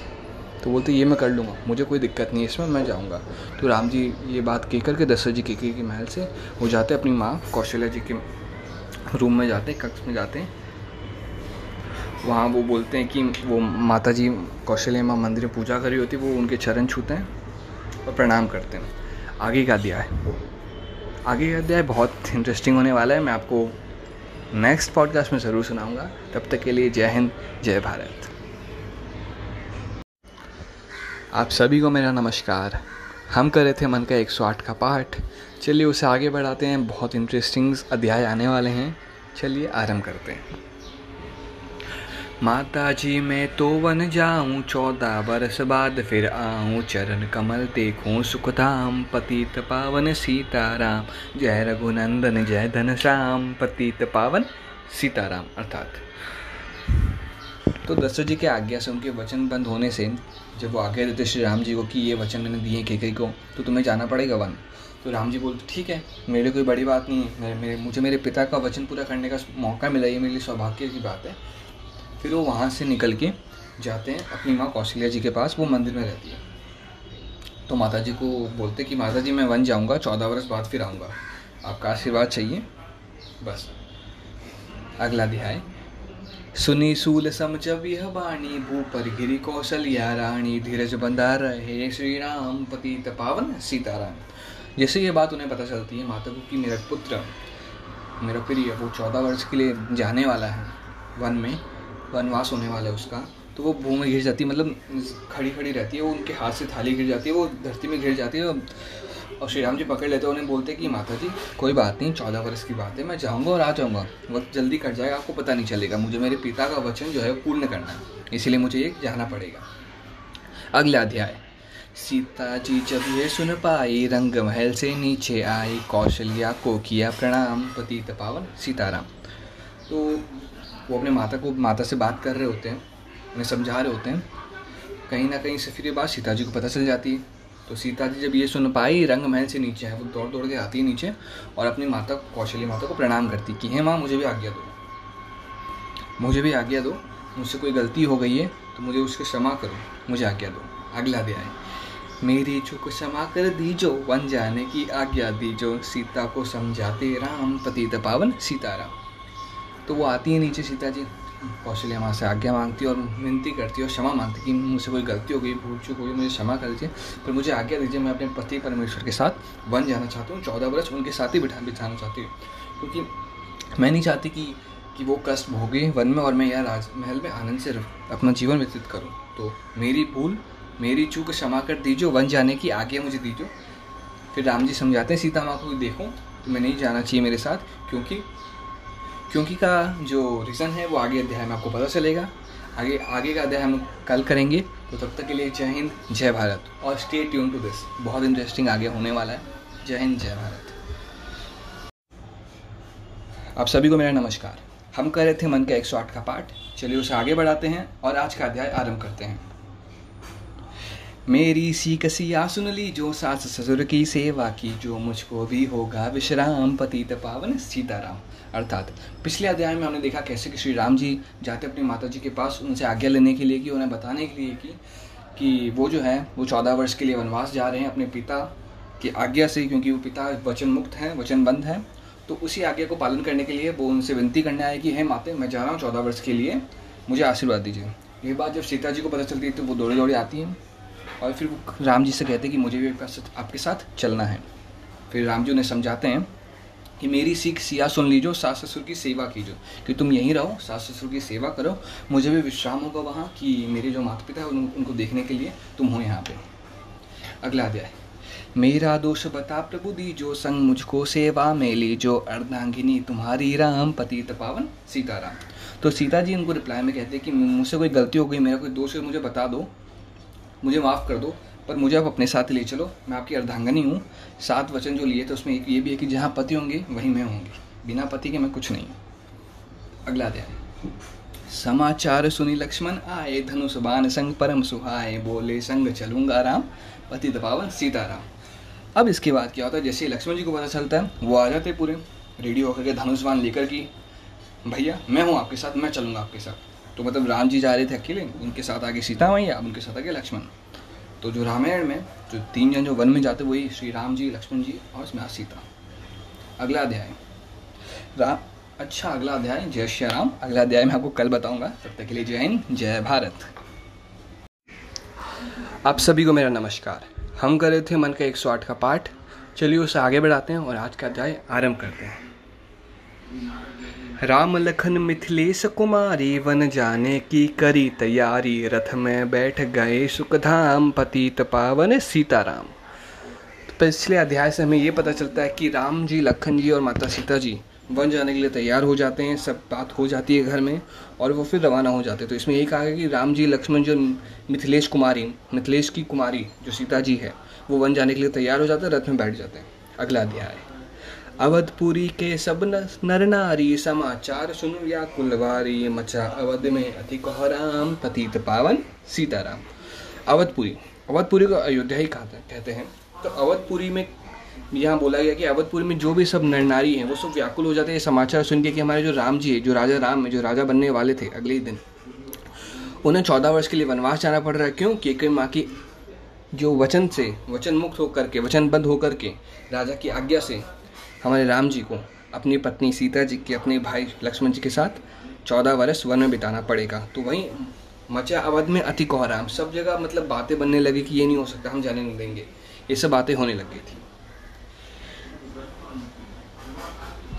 सिंह वेद्रपुर रघुवर आए, रथ को अवधपुरी लौटाए, गंगा तट पर आए राम, पतित पावन सीताराम। तो यहाँ देखा जाता है कि अयोध्या के कई सारे नर नारी जिद करते कि राम जी हम आपके साथ चलेंगे। राम जी कई बार मना करते पर वो मानते नहीं तो राम जी बोलते, ठीक है, चलो मेरे साथ। तो राम जी सिंहपुरी आते हैं वहाँ रथ को रुकवाते हैं और गंगा तट पर विश्राम करते हैं। और सुबह होते ही सबसे पहले वो वहाँ से निकल जाते हैं, वहाँ से। और जो भी वहाँ उनके साथ आते हैं, नर नारी, वो जब सुबह देखते हैं कि राम जी तो है नहीं, वो शायद गंगा तट पार कर गए होंगे। तो वो भी चले जाते हैं अयोध्या। केवट के चरण भूल धुलवाए पीछे नौका में चढ़ जाओ, पत्थर को कर दी। नारी राम, पतित पावन, सीताराम। तो इसमें देखा गया है कि जब राम जी एक नदी से दूसरी नदी जाते हैं, तट पर तो केवट जो होता है, केवट जो नाव चलाता है, वो राम जी को एक्चुअली राम जी को बहुत बड़ा भक्त होता है वो भी तो वो जानता है कि राम जी भगवान है। तो एक चाल चलता है कि बोलता है कि मुझे राम जी को मैं ऐसे नहीं बैठा सकता, जब तक मैं उनके चरण ना धोऊँ तो सब बोलते चरण क्यों धोना है आपको? इससे क्या ताल्लुक है बैठने का? तो वो कहता है कि मैंने मैंने मैंने सुना है, मुझे पता है कि राम जी ने अपने पैरों से पत्थर को जब ठोकर मारी तो उसमें से नारी निकली थी। तो ये तो मेरा छोटा सा नाव है। अगर ये मेरा टूट जाए तो। पर इसके पीछे उसकी ये भावना नहीं थी, इसके पीछे उनकी ये भावना थी कि मैं राम जी के चरण धो सकूँ और मुझे पुण्य मिले।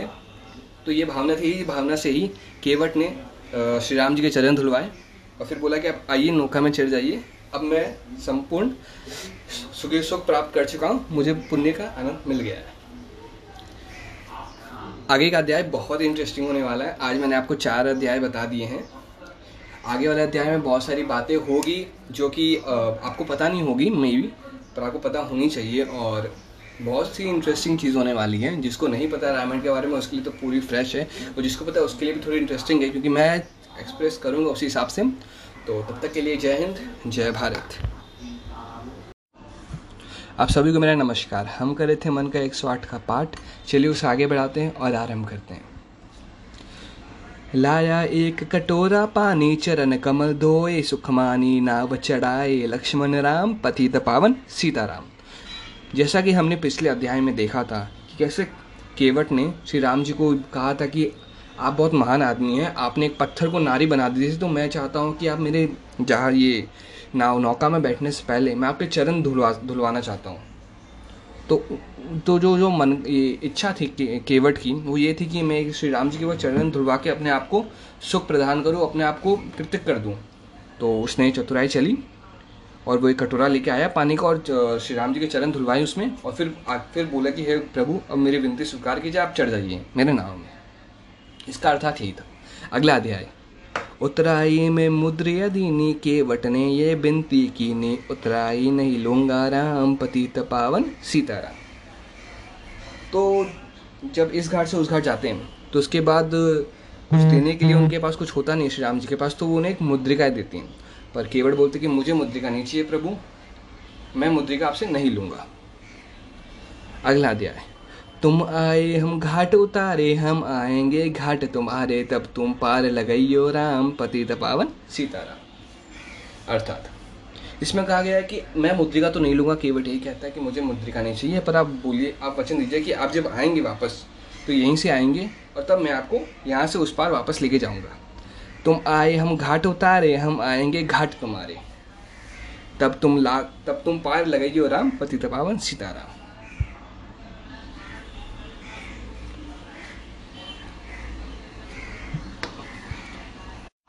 तो नौका से उतर के श्री राम जी अपने अपनी वाइफ अपनी पत्नी और भाई के साथ आश्रम जाते हैं।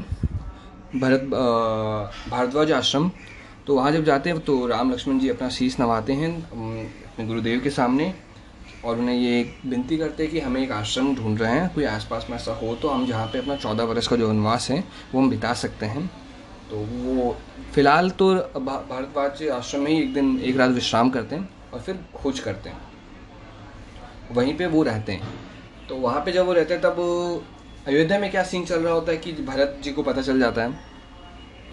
तो भरत और शत्रुघ्न को तो वो बहुत निराश होते हैं सबसे। वो कहते हैं कि मैं चलूँगा अपने राम भैया को मनाने के लिए, उन्हें वापस अयोध्या लेके आऊँगा।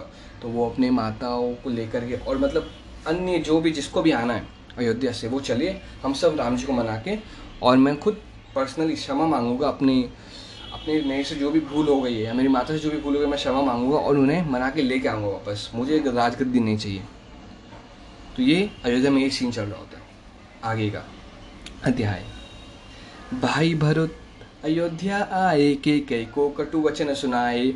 कौतुम ने वन भेजे राम पति पावन सीताराम। जैसा कि मैंने कहा कि भरत नानी घर गए होते, वो जब आते हैं अयोध्या तो उन्हें पता चलता कि राम जी और लक्ष्मण जी और सीता मैया को वनवास कर दिया जाता है तो वो आते अपनी माँ के कई को कटु वचन सुनाते हैं और उन्हें ये कहते हैं कि तुमने ऐसे भेज कैसे दिए उन्हें? तुम्हारे वो प्राण प्रिय है, तुमने उसे कैसे भेज दिया?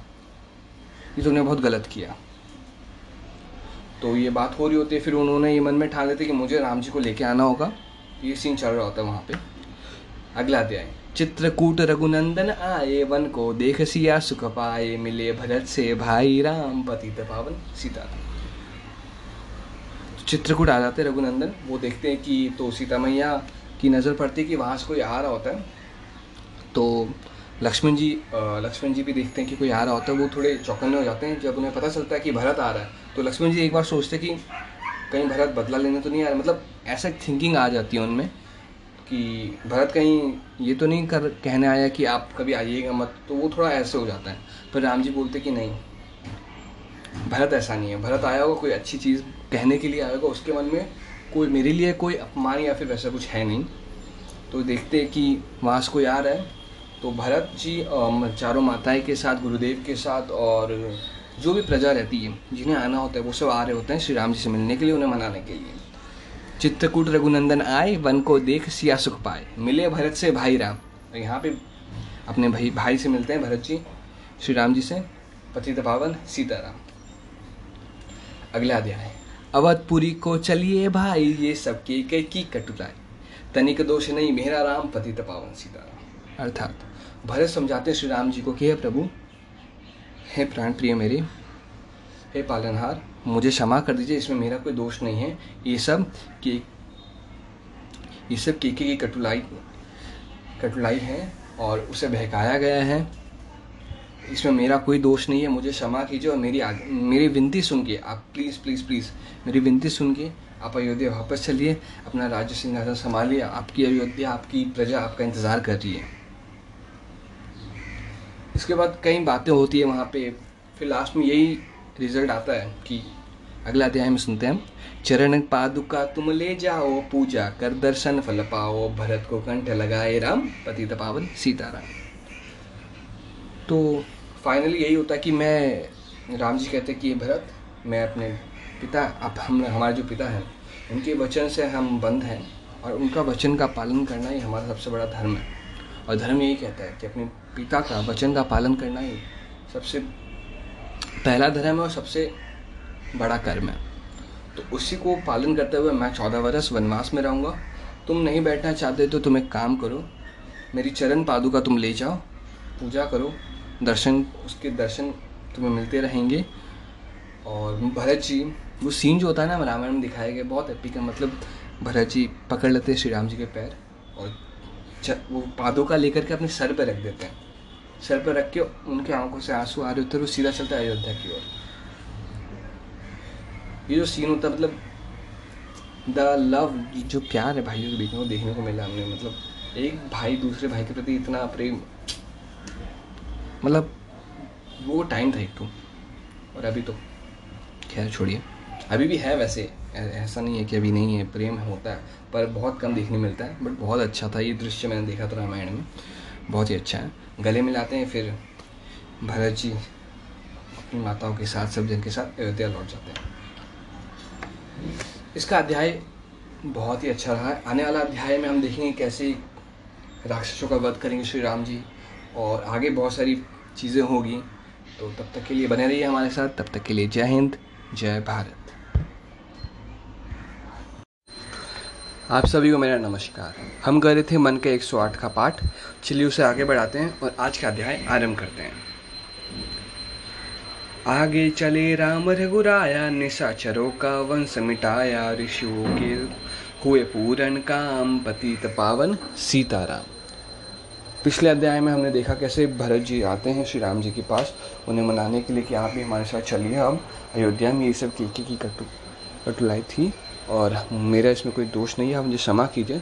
फिर अंत में ये डिसीज़न फाइनल होता है कि नहीं, चौदह वर्ष का वनवास का वचन बंद है हम तो हमें अपने पिता की आज्ञा का पालन करते हुए हम चौदह वर्ष वन में ही रहेंगे। तब तक तुम चाहो तो मेरी पादुका ले जाओ और सिंहासन में से विराजमान करके पूजा करो। मैं आऊँगा, तब मैं बैठ जाऊँगा। तो इसके बाद राम जी जाते हैं वन में जैसे जैसे आगे बढ़ते रहते हैं जो भी राक्षस दानव होते हैं, निशाचर, उनका वंश मिटाते रहते हैं और ऋषुओं को सुख प्रदान करते रहते हैं। यही कहा गया इस अध्याय आगे का अध्याय। अनसुईया की कुटिया आए, दिव्य वस्त्र सियावाने पाए, था मुनि अत्रि कावधाम, पतित पावन सीताराम। इस अध्याय में हमें पता चलता है कि जब श्री राम जी माता सीता जो लक्ष्मण जी के साथ जब वन की ओर और जा रहे होते हैं तो एक कुटिया आती है अनुसाई माता की। तो वहाँ पे उन सीता माँ को, जो जो लेडी होती है वहाँ पे माता जी तो वो सीता माँ को कुछ वस्त्र और कुछ गहने देती है। और ये गहने हमें रामायण के उस भाग में पता चलता है, इसका महत्व जब श्री राम जी सीता जी को ढूँढने जाते हैं, तब इनका बड़ा ही महत्व होता है। तो तब श्री राम जी मुनि द्वार पे आते हैं, वहाँ पे आश्रम में कुछ कुछ टाइम विश्राम करते हैं और उन्हें पूछते हैं कि मुझे कुटिया बनानी है। तो मुझे थोड़ा सहायता चाहिए। तो वो तो ठीक है। इसी के पास से कुटिया बना देंगे आपके लिए। आप यहीं रहिए, चौदह वर्ष। फिर बोले कि नहीं, मुझे थोड़ा दूर रहना, ताकि हम लोग अपना काम खुद कर सके, सारा का सारा। अगला दिया है मुनिस्तान आए, रघुराया सुरप नखा की नाक कटाई, खरदूषण को मारे राम, पतित पावन, सीताराम। तो जब उनकी कुटिया पूरी बन जाती है तो वो अलग से एक वन में रहते हैं। तो जैसे ही दिन दिन का सारा काम वाम करके वो बैठे रहते हैं तो एक, वहाँ पे एक स्त्री आती है। वो है राक्षसी, सुर्पनखा। सुर्पनखा का कैरेक्टर मैं ऐसे डिफाइन करूँगा आपके सामने कि वो जो होती है, वो रावण की बहन होती है। तो रावण की बहन देखती है कि लक्ष्मण जी और राम जी बहुत सुंदर है तो मतलब वो अट्रैक्शन हो जाती है उन दोनों पे, मोहित हो जाती है और फिर उनके पास आती है और उनको बोलती है कि आप मुझसे विवाह करो। और जो आपके साथ जो स्त्री है, उसे आप त्याग दो। आप मुझसे विवाह करें, मैं आपको बहुत खुश रखूँगी और मैं आपको बता और आप जानते नहीं हो कि मेरे जो भाई भैया है, बड़े भैया, वो रावण है, त्रिदेव है।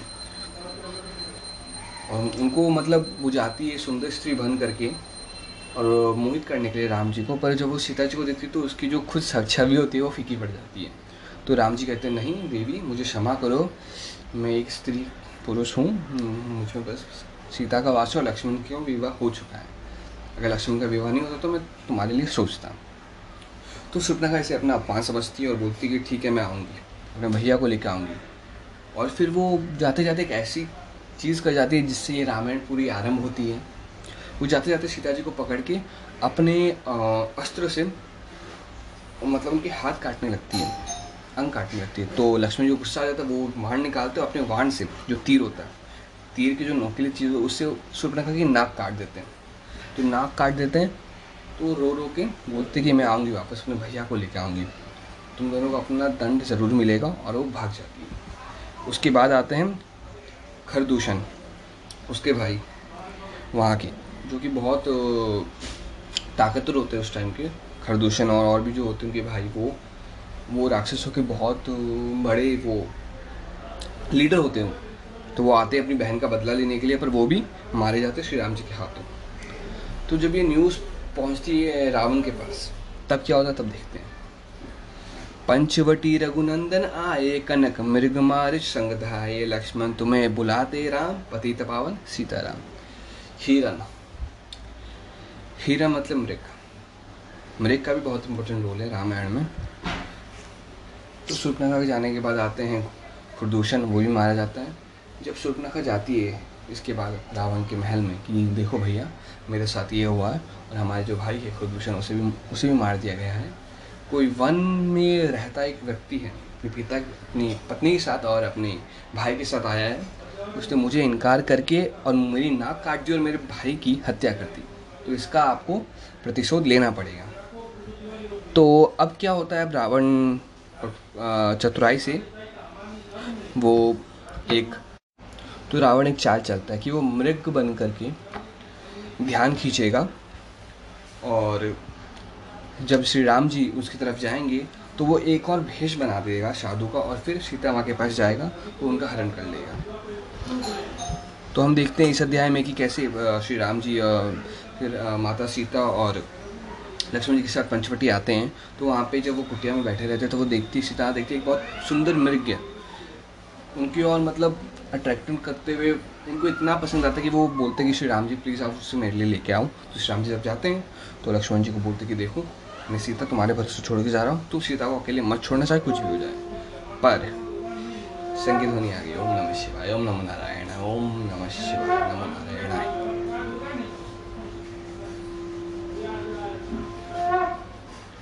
हाँ तो जो हिरन का भेष बनाता है, वो एक्चुअली रावण होता नहीं है। वो रावण का कोई मतलब कोई वो जो रावण जहाँ रहता है, वहाँ पे उसका कोई साथी होता है, जो उसे आदेश देता है कि तुम मृग का रूप बन के आना और तुम जैसे ही श्री राम जी को दूर लेके चले जाओगे, मैं साधु का रूप बना के आऊँगा और सीतामा का हरण कर लूँगा। तो प्लानिंग ये रहती है कि जैसे दूर जाता है तो रावण भेष बनाता है कि साधु का, पर वो देखता है कि लक्ष्मण जी साथ में तो एक और चतुराई करता है, वो श्री राम जी की नकली आवाज़ से निकालता है कि, लक्ष्मण, तुम जल्दी आओ। सीता माँ व्याकुल होकर लोग लक्ष्मण को बोलते कि तुम मेरी कसम, तुम जाओ। लक्ष्मण जी बोलते कि, मैं तो फंस गया आप ठीक है, फिर भी मैं लक्ष्मण रेखा काटता हूँ। आप ध्यान रखिएगा, आप इस लक्ष्मण रेखा को पार मत कीजिएगा।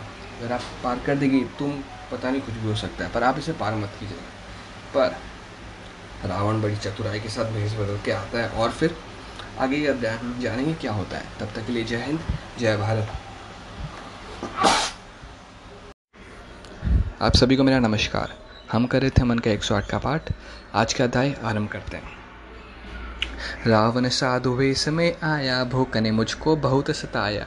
भिक्षा दो ये धर्म का काम, पतिता पावन सीताराम। जैसे कि पिछले अध्याय में हमने हमने जाना कि राम जी जाते हैं हिरण के पीछे। फिर उनके स्वर सुनने के बाद सीता जी आदेश देती लक्ष्मण जी को कि वो भी जाएँ। लक्ष्मण जी कहते हैं ठीक है मैं जाऊँगा परंतु मैं एक लक्ष्मण रेखा बनाता हूँ उसको आप क्रॉस मत कीजिएगा। वो लक्ष्मण रेखा आपको प्रोटेक्शन देगी आपकी सक, आपको रक्षा रक्षा का दायित्व तो उसका होगा। पर आपको वो लाइन आपको वो रेखा लांघनी नहीं है क्रॉस नहीं करनी है। तो सीता बोलते ठीक है मैं नहीं करूँगी पर तुम फटाफट जाओ जल्दी जाओ। राम जी तुम्हें बुला रहे इस बीच क्या करता है रावण? रावण दूसरी चाल चलता है। पहले तो वो अपने एक किसी गुप्तचर या किसी आदमी को बोल के राक्षस को बोल के भैंस बनाता है हिरन का। ताकि राम जी और लक्ष्मण जी का ध्यान भग जाए और सीता जी अकेली हो जाए। दूसरा काम वो क्या करता है साधु का भेष बना लेता है और फिर वो आता है द्वार सीता जी के। आता है, बोलता है कि, मुझे भूख लगी है, भिक्षा दो। सीता माँ कहती है, साधु, ज़रूर दूँगी, पर आप अंदर आ जाइए। पर जैसे ही रावण पाँव उठाकर अंदर आने के लिए, वो आ नहीं पाता है, क्योंकि लक्ष्मण रेखा खींची जाती है। तो बोलती है कि, मैं तो नहीं आ सकता, मैं यहीं बैठा हूँ, तुम्हें आना पड़ेगा। सीता जी बोलती, मैं नहीं आ सकती तो इस बीच में तर्क होती है।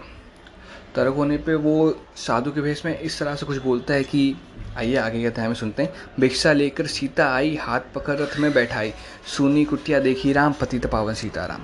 तो वो कुछ ऐसी बातें बोलते हैं कि सीता जी को लगता है कि अगर मैं नहीं आई तो मेरे पति का अपमान होगा। और वह ये भी कहता है कि अगर तू नहीं आई, सीता रावण कहता है कि तू नहीं आई तो मैं तेरे पति को श्राप दूँगा।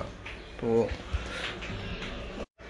तो अपनी पति की रक्षा करने के लिए वो बोलती है कि ठीक है वहीं रुकिए, मैं आती हूँ आपको भिक्षा देने के लिए। वो लाइन क्रॉस कर देती है सीता माँ। तो जैसे ही लाइन क्रॉस करती है तो उसके इस अध्याय में हमें पता चलता है कि भिक्षा लेकर सीता आई, हाथ पकड़ रथ में बैठाई। सुनी कुटिया देखी राम पति पावन सीताराम। तो तो रावण अपनी भैंस में आता है रियल रूप में आता है, रावण की।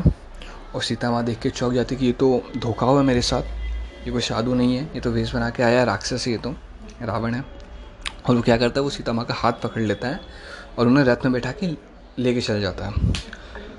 जब सीता माँ को नहीं पाते हैं, कुटिया में तो राम जी बहुत उदास होते हैं। सुनी कुटिया, देखी राम पति पावन, सीताराम। अगले अध्याय के लिए बने रहिए, तब तक के लिए जय हिंद, जय भारत। आप सभी को मेरा नमस्कार। हम कर रहे थे मन का 108 का पाठ। चलिए उससे आगे बढ़ाते हैं और आज का अध्याय आरंभ करते हैं। धरनी घिरे राम रघुराया, सीता के बिन व्याकुलताया है प्रिय साइट जी के राम। पतित पावन सीताराम। तो पिछले अध्याय से हमें पता चलता है कि रावण छल से सीता माँ को उठा के रथ में बैठा करके उन्हें ले जाता है। फिर जब राम जी, लक्ष्मण जी आते हैं, देखते हैं, उनकी सुनी है तो वो बहुत निराश हो जाते हैं और उन्हें बहुत दुख होता है। वही इसमें बताया गया है। अगला अध्याय। लक्ष्मण सीता छोड़ नहीं आते, जनक दुलारी नहीं गवाते, बने बिनाए बिगड़े काम पति पावन सीताराम। तो श्री श्याम जी लक्ष्मण जी को कहते हैं कि तुम्हारे वजह से सीता माँ गई है, मैंने तुम्हें आज्ञा दी थी कि तुम्हें यहीं रहना था। तुम छोड़ के नहीं आते तो सीता नहीं जाती। अगला अध्याय। कोमल बदन सुवासनी सीते, तुम बिन व्यर्थ रहेंगे, जीते लगे चांदनी जैसे गाम पतित पावन सीताराम। राम जी अपनी दुख अपनी पीड़ा व्यर्था बताते हैं कि जो सीता जी वो पूरी को, कोमल बदन वाली बहुत सॉफ्ट सार्टेड है बहुत सॉफ्ट है वो। तो उनके लिए तो वन में बिताना भी बहुत कठिन है पर देखो उन्हें कोई लेके चला गया हर ले गया। उनके बिना राम जी का मन कैसे लगेगा? क्योंकि श्री राम जी और सीता जी अलग तो है नहीं एक ही है। तो वही इसमें कह रहे हैं भाई। फिर अगला अध्याय में हम देखेंगे कैसे राम जी वन में सबसे बात करेंगे, सबसे पूछेंगे। अगले अध्याय में हमें बहुत ही आनंद आने वाला है तो जुड़े रहिए हमारे साथ। तक के लिए जय हिंद, जय भारत। आप सभी को मेरा नमस्कार। हम कर रहे थे मन का 108 का पाठ। चलिए आगे बढ़ाते उसे और आज का अध्याय आरंभ करते हैं। सुनरी में ना सुन रे तोता, मैं भी पंखों वाला होता, वन वन लेता ढूंढ तमाम पतित पावन। सीताराम। पिछले अध्याय में जैसे हमें पता चलता है कि कि जब श्री राम जी, लक्ष्मण जी आते हैं, कुटिया में देखते हैं, कुटिया सुनी रहती है, और उन्हें जब पता चलता है कि सीता माँ का हरण हो गया है तो बहुत व्याकुल हो जाते हैं, और फिर अपनी जो दुख है, अपनी व्यथा है, वो इस माध्यम से बताते हैं कि अगर मेरे तोता होता, मेरे पंख होते तो मैं पूरा वन ढूंढ लेता कि सीता कहाँ है मेरी। श्याम हिरणी, तू ही बता दे, जनक नंदनी, मुझे मिला दे तेरी जैसी आँखें, श्याम पति पावन, सीताराम। तो जैसा कि पिछले अध्याय में इन्होंने वर्णन किया था पक्षी का तो अब वो हिरण का वर्णन कर रहे हैं, कह कि काश में तेरी तरह होता तो मैं मैं भी सीता को ढूँढने में बहुत मुझे सहायता मिलती। आगे का अध्याय। वन वन ढूंढ रहे रघुराया, जनक दुलारे कहीं न पाए गृद्ध राज ने किया प्रणाम, पतित पावन सीताराम। अर्थात तो श्री राम जी लक्ष्मण जी सहित तो ढूँढने जाते हैं। सीता को हर कोने में वन की हर जगह ढूंढते फिर वन में ढूंढते ढूंढते ढूंढते ढूंढते कुछ नहीं मिलता। फिर उन्हें गिद्ध राज्य मिलते हैं। गिद्ध राज्य कौन है? गिद्ध राज्य है गिद्ध, जो गिद्ध होते हैं चील उनके जो राजा होते हैं वो वो उन्हें पड़े मिलते हैं। उन्हें प्रणाम करते हैं और फिर आगे के अध्याय में बातचीत होती है। श्री राम जी, लक्ष्मण जी गिद्धराज से बात करते हैं। गिद्धराज जी क्या कहते हैं? क्या इन्फॉर्मेशन देते हैं श्री राम जी को? वो फिर आगे क्या एक्शन लेते हैं? आइए सुनते हैं। गिरधराज जी इसमें तो यही कहा गया है कि गिरधराज जी ने कह, कहा कि, हे भगवान, मैंने देखा था श्री माता जी को। एक दुष्ट पापी राक्षस जिसका नाम रावण है, वो लंकेश्वर की लंका की तरफ़ श्री माता को अपने जो उड़ने वाले वाहन है, उसमें लेकर के, हरण करके लेके जा रहा था। जब मैंने सीता माँ की आवाज़ सुनी, चीख सुनी तो मैं उन्हें आया बचाने के लिए तो मैंने कई प्रयास किए, पर मैं विफल रहा, मैं हार गया, क्योंकि उसने मेरे पंख काट दिए और मैं यहाँ पड़ा पड़ा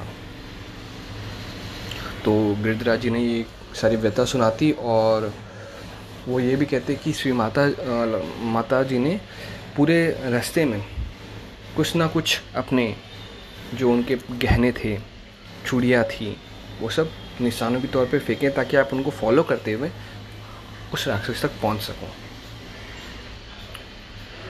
और फिर जब जो रुद्राज जी हैं, वो मृत्यु सखा मतलब वो मरने की, उनकी वो डेथ टाइम ही चल होती है तो वो कहते कि, हे भगवान, मेरी आज्ञा कि मैं आपकी, क्या बोलते इसको, पलाकी में सर रख के मैं ये सवारूँ, स्वर्ग सवारूँ? तो उनकी इच्छा पूरी करते गिरधराज जी और श्री राम जी उन्हें धन्यवाद कहते कि, हे भगवान उन्हें भगवान की तरफ़ कहा जाता है कि आप भी बहुत बड़े ज्ञानी हैं, ज्ञाता हैं। आप उससे बढ़े हैं। मेरा बहुत सौभाग्य है कि मैं आपसे मिला आज। और गिद्धराज जी कहते हैं, मेरा बहुत सौभाग्य कि भगवान मैं आपके दर्शन किया और वो यहीं चल बसते हैं।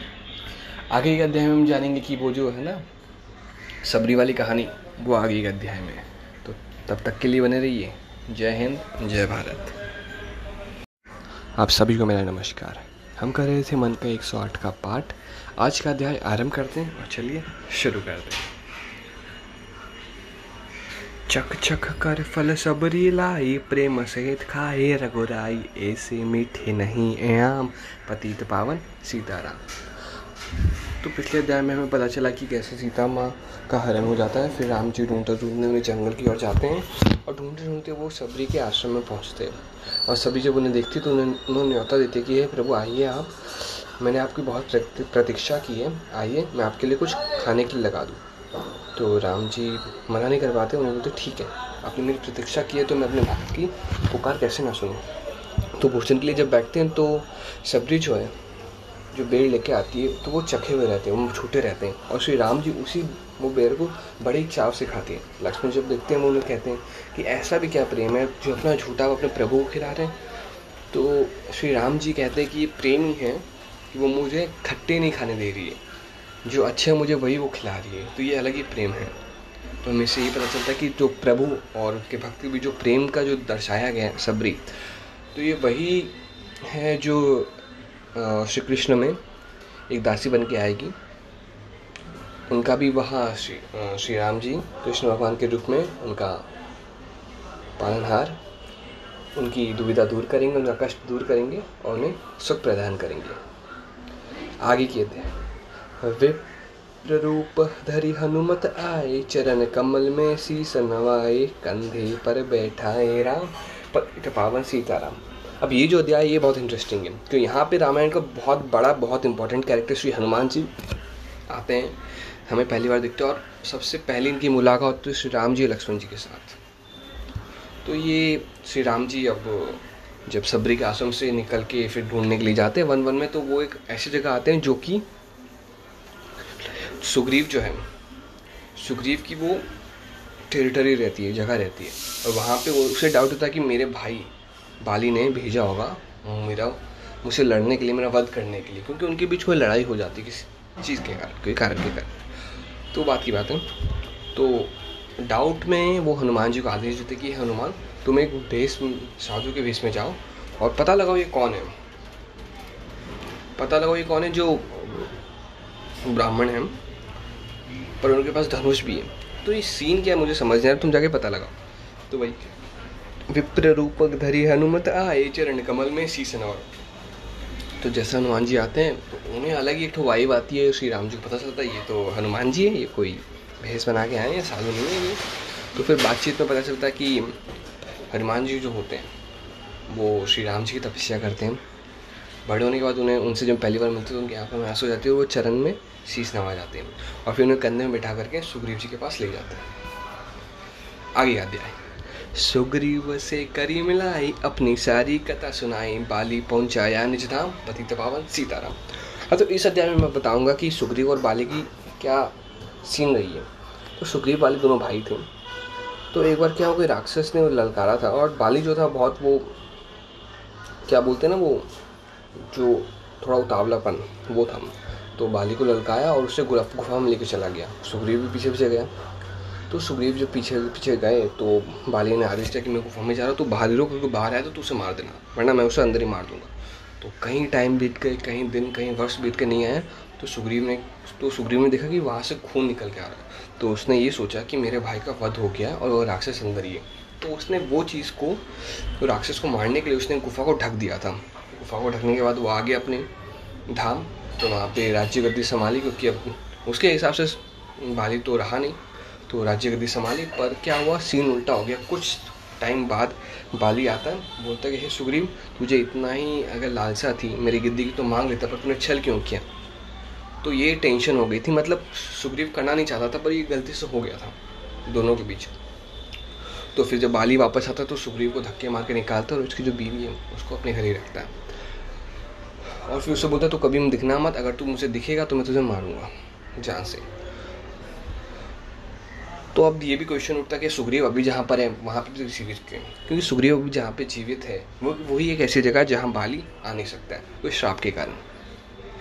तो वहाँ वो आ नहीं सकता है तो वो अपने दूध को भेजता है, जो कि असफल हो जाते हैं। और सुग्रीव की थोड़ी बहुत ग्रुपिंग वहाँ हो जाती है। उसके संगठन बन जाते हैं सुग्रीव जी के पहाड़ के ऊपर। तो वहीं पे हनुमान जी श्री राम जी लक्ष्मण जी को लेके जाते हैं। और श्री राम जी लक्ष्मण जी जब पहुँचते सुग्रीव जी के पास तो वो अपनी कथा सुनाते कि मेरी ये दुख दरिद्र है। तो सुग्रीव जी कहते हैं कि ठीक है, मैं तो मदद कर दूँ, पर मेरी भी एक समस्या है, वो आप सुधार दो। मेरी समस्या ये है कि आप बाली को ख़त्म कर दो। उसने बहुत मेरा अपमान किया है बहुत गलत समझा है और वो गलत रास्ते पे चल रहा है तो उसका आप नाश कर दो उसे निज धाम पहुँचा दो फिर मैं आपकी सहायता करूँगा तो बा, बाली पहुँचाए निज धाम पति पावन सीताराम बाली को फिर पहुँचाते निज धाम। तो फिर उसके बाद की कथा में पता चलेगा कि कैसे सुग्रीव ने हेल्प की है श्री राम जी लक्ष्मण जी की। और उसके बाद क्या होता है कहाँ कहाँ से लोग आते हैं क्या चीज़ होती है फिर अपने आगे देखेंगे कैसे रामायण में ये रामायण में सॉरी कैसे हम लोग पहुँचेंगे लंका में। तो आगे की अध्याय बहुत इंटरेस्टिंग होने वाली है तब तक के लिए बने रहिए। जय हिंद। जय भारत।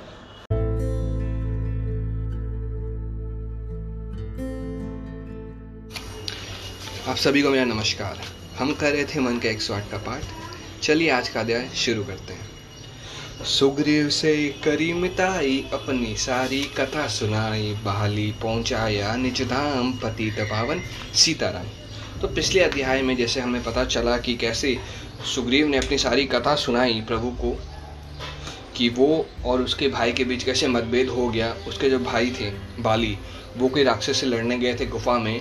तो सुग्रीव गए थे पीछे पीछे और बाली ने आज्ञा दी थी सुग्रीव को कि तुम बाहर ही रहना और जब तक मैं उसे मार के ना निकलूँ, तुम मत अंदर आना। तो बोले, ठीक है ठीक है भ्राता, आप जैसा कहो वैसा मैं करूँगा। तो बाली गए अंधे राक्षस के साथ। काफ़ी टाइम बीत गया, काफ़ी दिन बीत गया, फिर रक्त निकलने लगा। फिर रक्त निकला तो वो रक्त देख के जो सुग्रीव थे बाहर, वो खड़े, वो डर गए। उन्हें लगा कि ये उनके भाई का रक्त है, उनके भाई की मृत्यु हो गई। तो इसीलिए उन्होंने क्या किया, वो जो गुफा थी, वो गुफा को एक बड़े पत्थर से बंद कर दिया, ताकि जो राक्षस है अंदर, जो दानव है, वो वहीं फंसा रहे और वहीं वो प्राण त्याग दे तो सुग्रीव वो करके आ गए। फिर बाद में जब आए, सिंहासन में बैठे, फिर कुछ दिनों बाद, कुछ टाइम बाद, बाली वापस आते हैं। जो कि सीन ये होता है कि बाली ज़िंदा रहता है, बाली राक्षस को वध कर लेते हैं और जो रक्त होता है वो राक्षस का होता है। पर सुग्रीव इसे समझ नहीं पाते। हैं तो बाली जब आते हैं, देखते हैं अपनी नगरी में कि सुग्रीव राज ठाट बाट से बैठा हुआ है मेरी गद्दी पे तो उन्हें ये लगता है कि उसने मेरी गद्दी, मेरे भाई ने मेरी गद्दी छीनने के लिए ये सारा षडयंत्र रचाया और ये सारी काली करतूतें की। पर सुग्रीव उनके सामने हाथ जोड़ के कहता है, भ्राता, ऐसा कुछ नहीं, चाहो तो आप गद्दी अभी ले लो। पर बाली बड़ा ही क्रोधित होकर बोलता है, नहीं, मुझे नहीं चाहिए गद्दी, मुझे चाहिए तू यहाँ से निकल जा।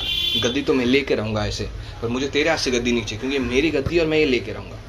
सुग्रीव को निकाल देते हैं। सुग्रीव के पास बचता है एक ही जगह, एक ही स्थान बचता है जहाँ वो सुरक्षित रह सकता है, जहाँ पे बाली का आना वर्जित है। और सुग्रीव को हमेशा डर लगता है कि कहीं मेरा भाई मेरा वध ना कर दे। तो इस सीन में हम देखते हैं, सुग्रीव से करी मिताई अपनी सारी कथा सुनाई। तो यहाँ पे सीन ये कि राम जी मिलते हैं सुग्रीव से। राम जी लक्ष्मण जी सुग्रीव को सारी कथा बताते कैसे कैसे आ, माता का हरण हो गया सीता हरण हो गया और कैसे वह ढूंढ रहे उन्हें।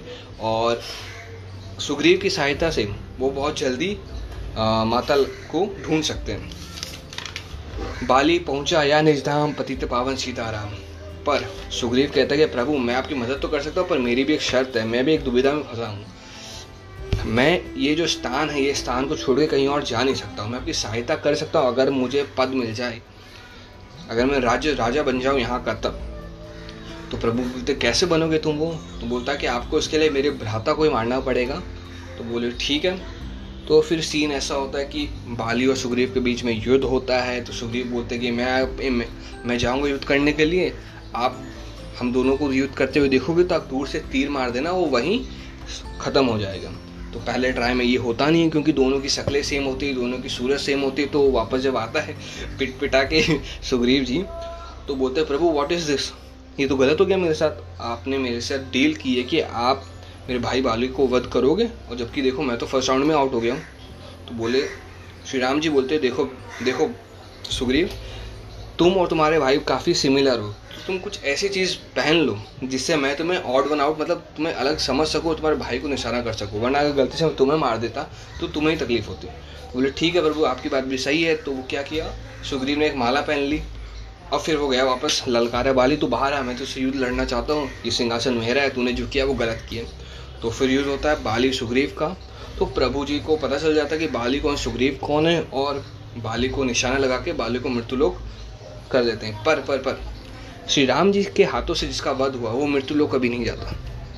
वो सीधा स्वर्ग लोग जाता है।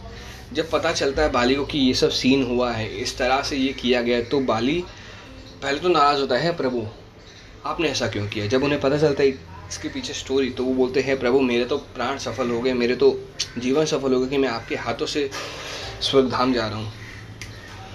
तो ये थी कथा पतित पावन सीताराम। अगला अध्याय बहुत जल्द आएगा। इस बार कोई डिले नहीं होगा। तब तक के लिए जय हिंद, जय भारत।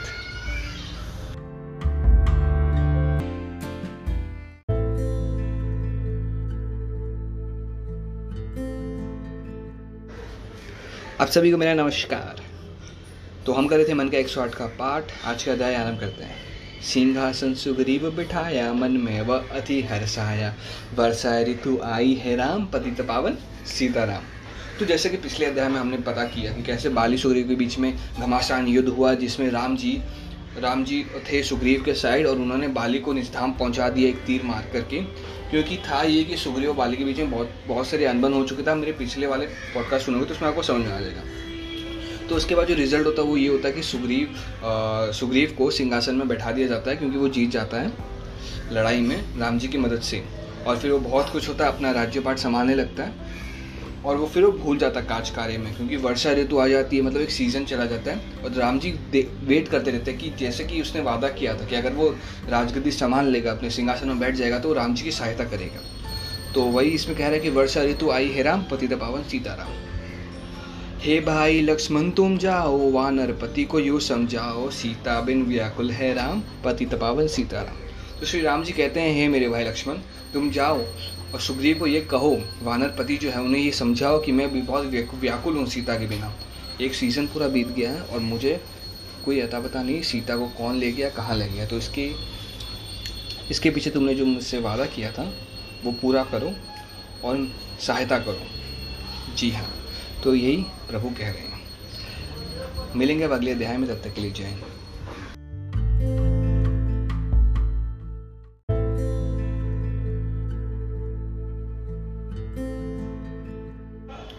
आप सभी को मेरा नमस्कार। हम करे थे मन का एक सौ आठ का पाठ।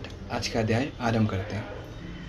देश देश वानर भिजवाए, सागर के सब तट पर आए, सहते भूख प्यास और घाम, पतित पावन सीताराम। जैसे कि पिछले अध्याय में हमें पता चला कि कैसे श्री राम जी ने बाली को निजधाम पहुँचा करके सुग्रीव की सहायता की और सुग्रीव ने राजपाट संभाला। उसके बाद सुग्रीव इतना लीन हो गया राजपाट में कि उसने अपने जो प्रभु को वचन दिया था, वो उसने भूल गया। वो वचन याद दिलाने के लिए जब श्री राम ने लक्ष्मण जी को भेजा उनके पास तो उन्हें याद आया। वो बोला कि हाँ प्रभु, मुझसे गलती हो गई मैं अत्यंत और अभी अभी तुरंत ही आपके काम क्या सीता माँ की खोज के लिए सबको इकट्ठा करता हूँ। तो देश देश वानर भिजवाए, देश देश में वानर भिजवाए और सागर के सब तट पर आए। सब सागर सागर के सब तट पर आ गए वहाँ पे सब भूख, प्यास से सहते, सब अपने काम में लगे हुए हैं, सब सीता माँ की खोज कर रहे हैं। इस वाक्य का यही अर्थात है। उसके बाद, संपाति ने पता बताया, सीता को रावण ले आया।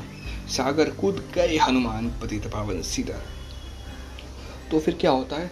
हनुमान जी और भी सब और भी संग बड़े बड़े जो वीर योद्धा उनके साथ जब खोज में एकजुट होते हैं, तब एक गरुड़ पक्षी, जिसे हम कहते हैं वोल्चर तो उसका कॉन्ट्रैक्शन होता है। तो संपत्ति नाम होता है उनका। हम कथे में पहले भी देखे, जब सीता माँ का अपहरण होता है तो एक बर्ड, जटायु, वहाँ पे एक बोला गया जटायु मरणम, सीता हरणम।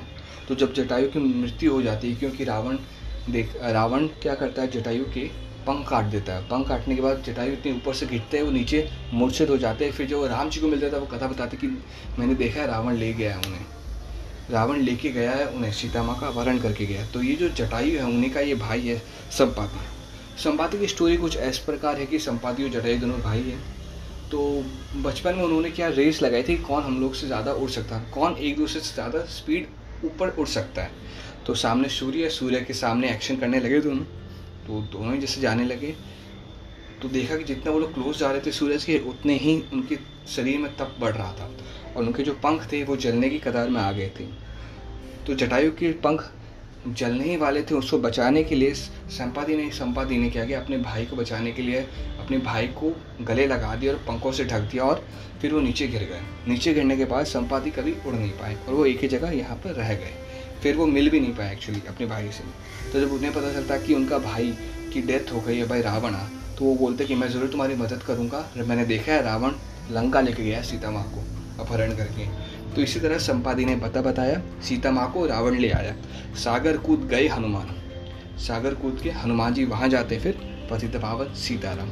अगला अध्याय काफ़ी इंटरेस्टिंग होने वाला है, क्योंकि हम देखेंगे अगले अध्याय में कैसे हनुमान जी मिलते हैं। One of the important man in Lanka तब तक के लिए बने रहिए। जय हिंद, जय भारत।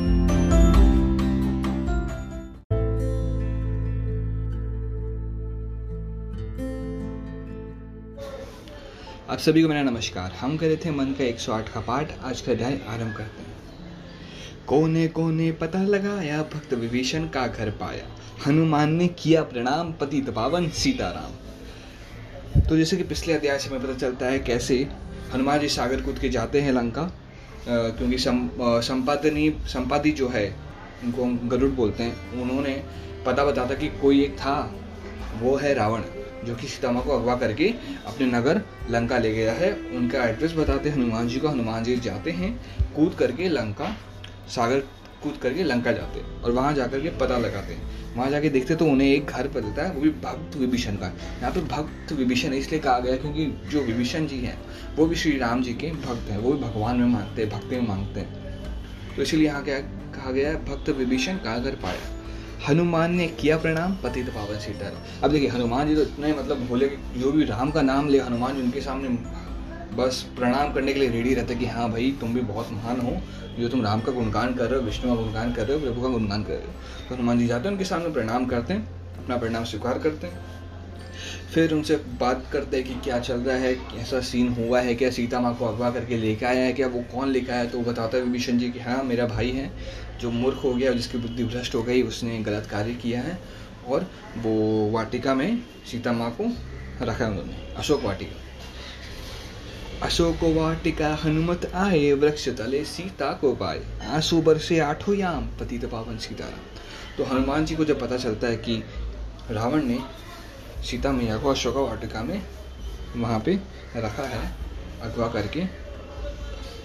तो फिर हनुमान जी आते हैं अशोक वाटिका में और वो पेड़ के ऊपर, वृक्ष के ऊपर से देखते हैं।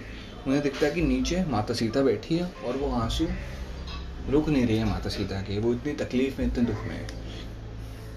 आँसू बरसे आठों याम पतित पावन सीताराम। तो आँसू बहते जा रहे हैं, दुख पीड़ा से सहती जा रही सीता में। पर हाँ उनका जो है दृढ़ निर्णय, वो एकदम अटल है। रावण में तेरा चेहरा नहीं देखूँगी, तेरा मुख नहीं देखूँगी। मेरे प्रभु श्री राम आएँगे और मुझे यहाँ से लेके जाएँगे, तुझे तेरे कर्मों की सज़ा तुझे दे के जाएँगे। ये उनका मानना है, पर अभी जो सीन है, उसमें सीता माँ दुखी है सी सैड तो इसमें यही बताया जा रहा है। और हनुमान जी ऊपर से वॉच कर रहे हैं, उन्हें देख रहे हैं। आज के अध्याय यहीं तक। अगला अध्याय बहुत जल्द आएगा। तब तक के लिए जय हिंद, जय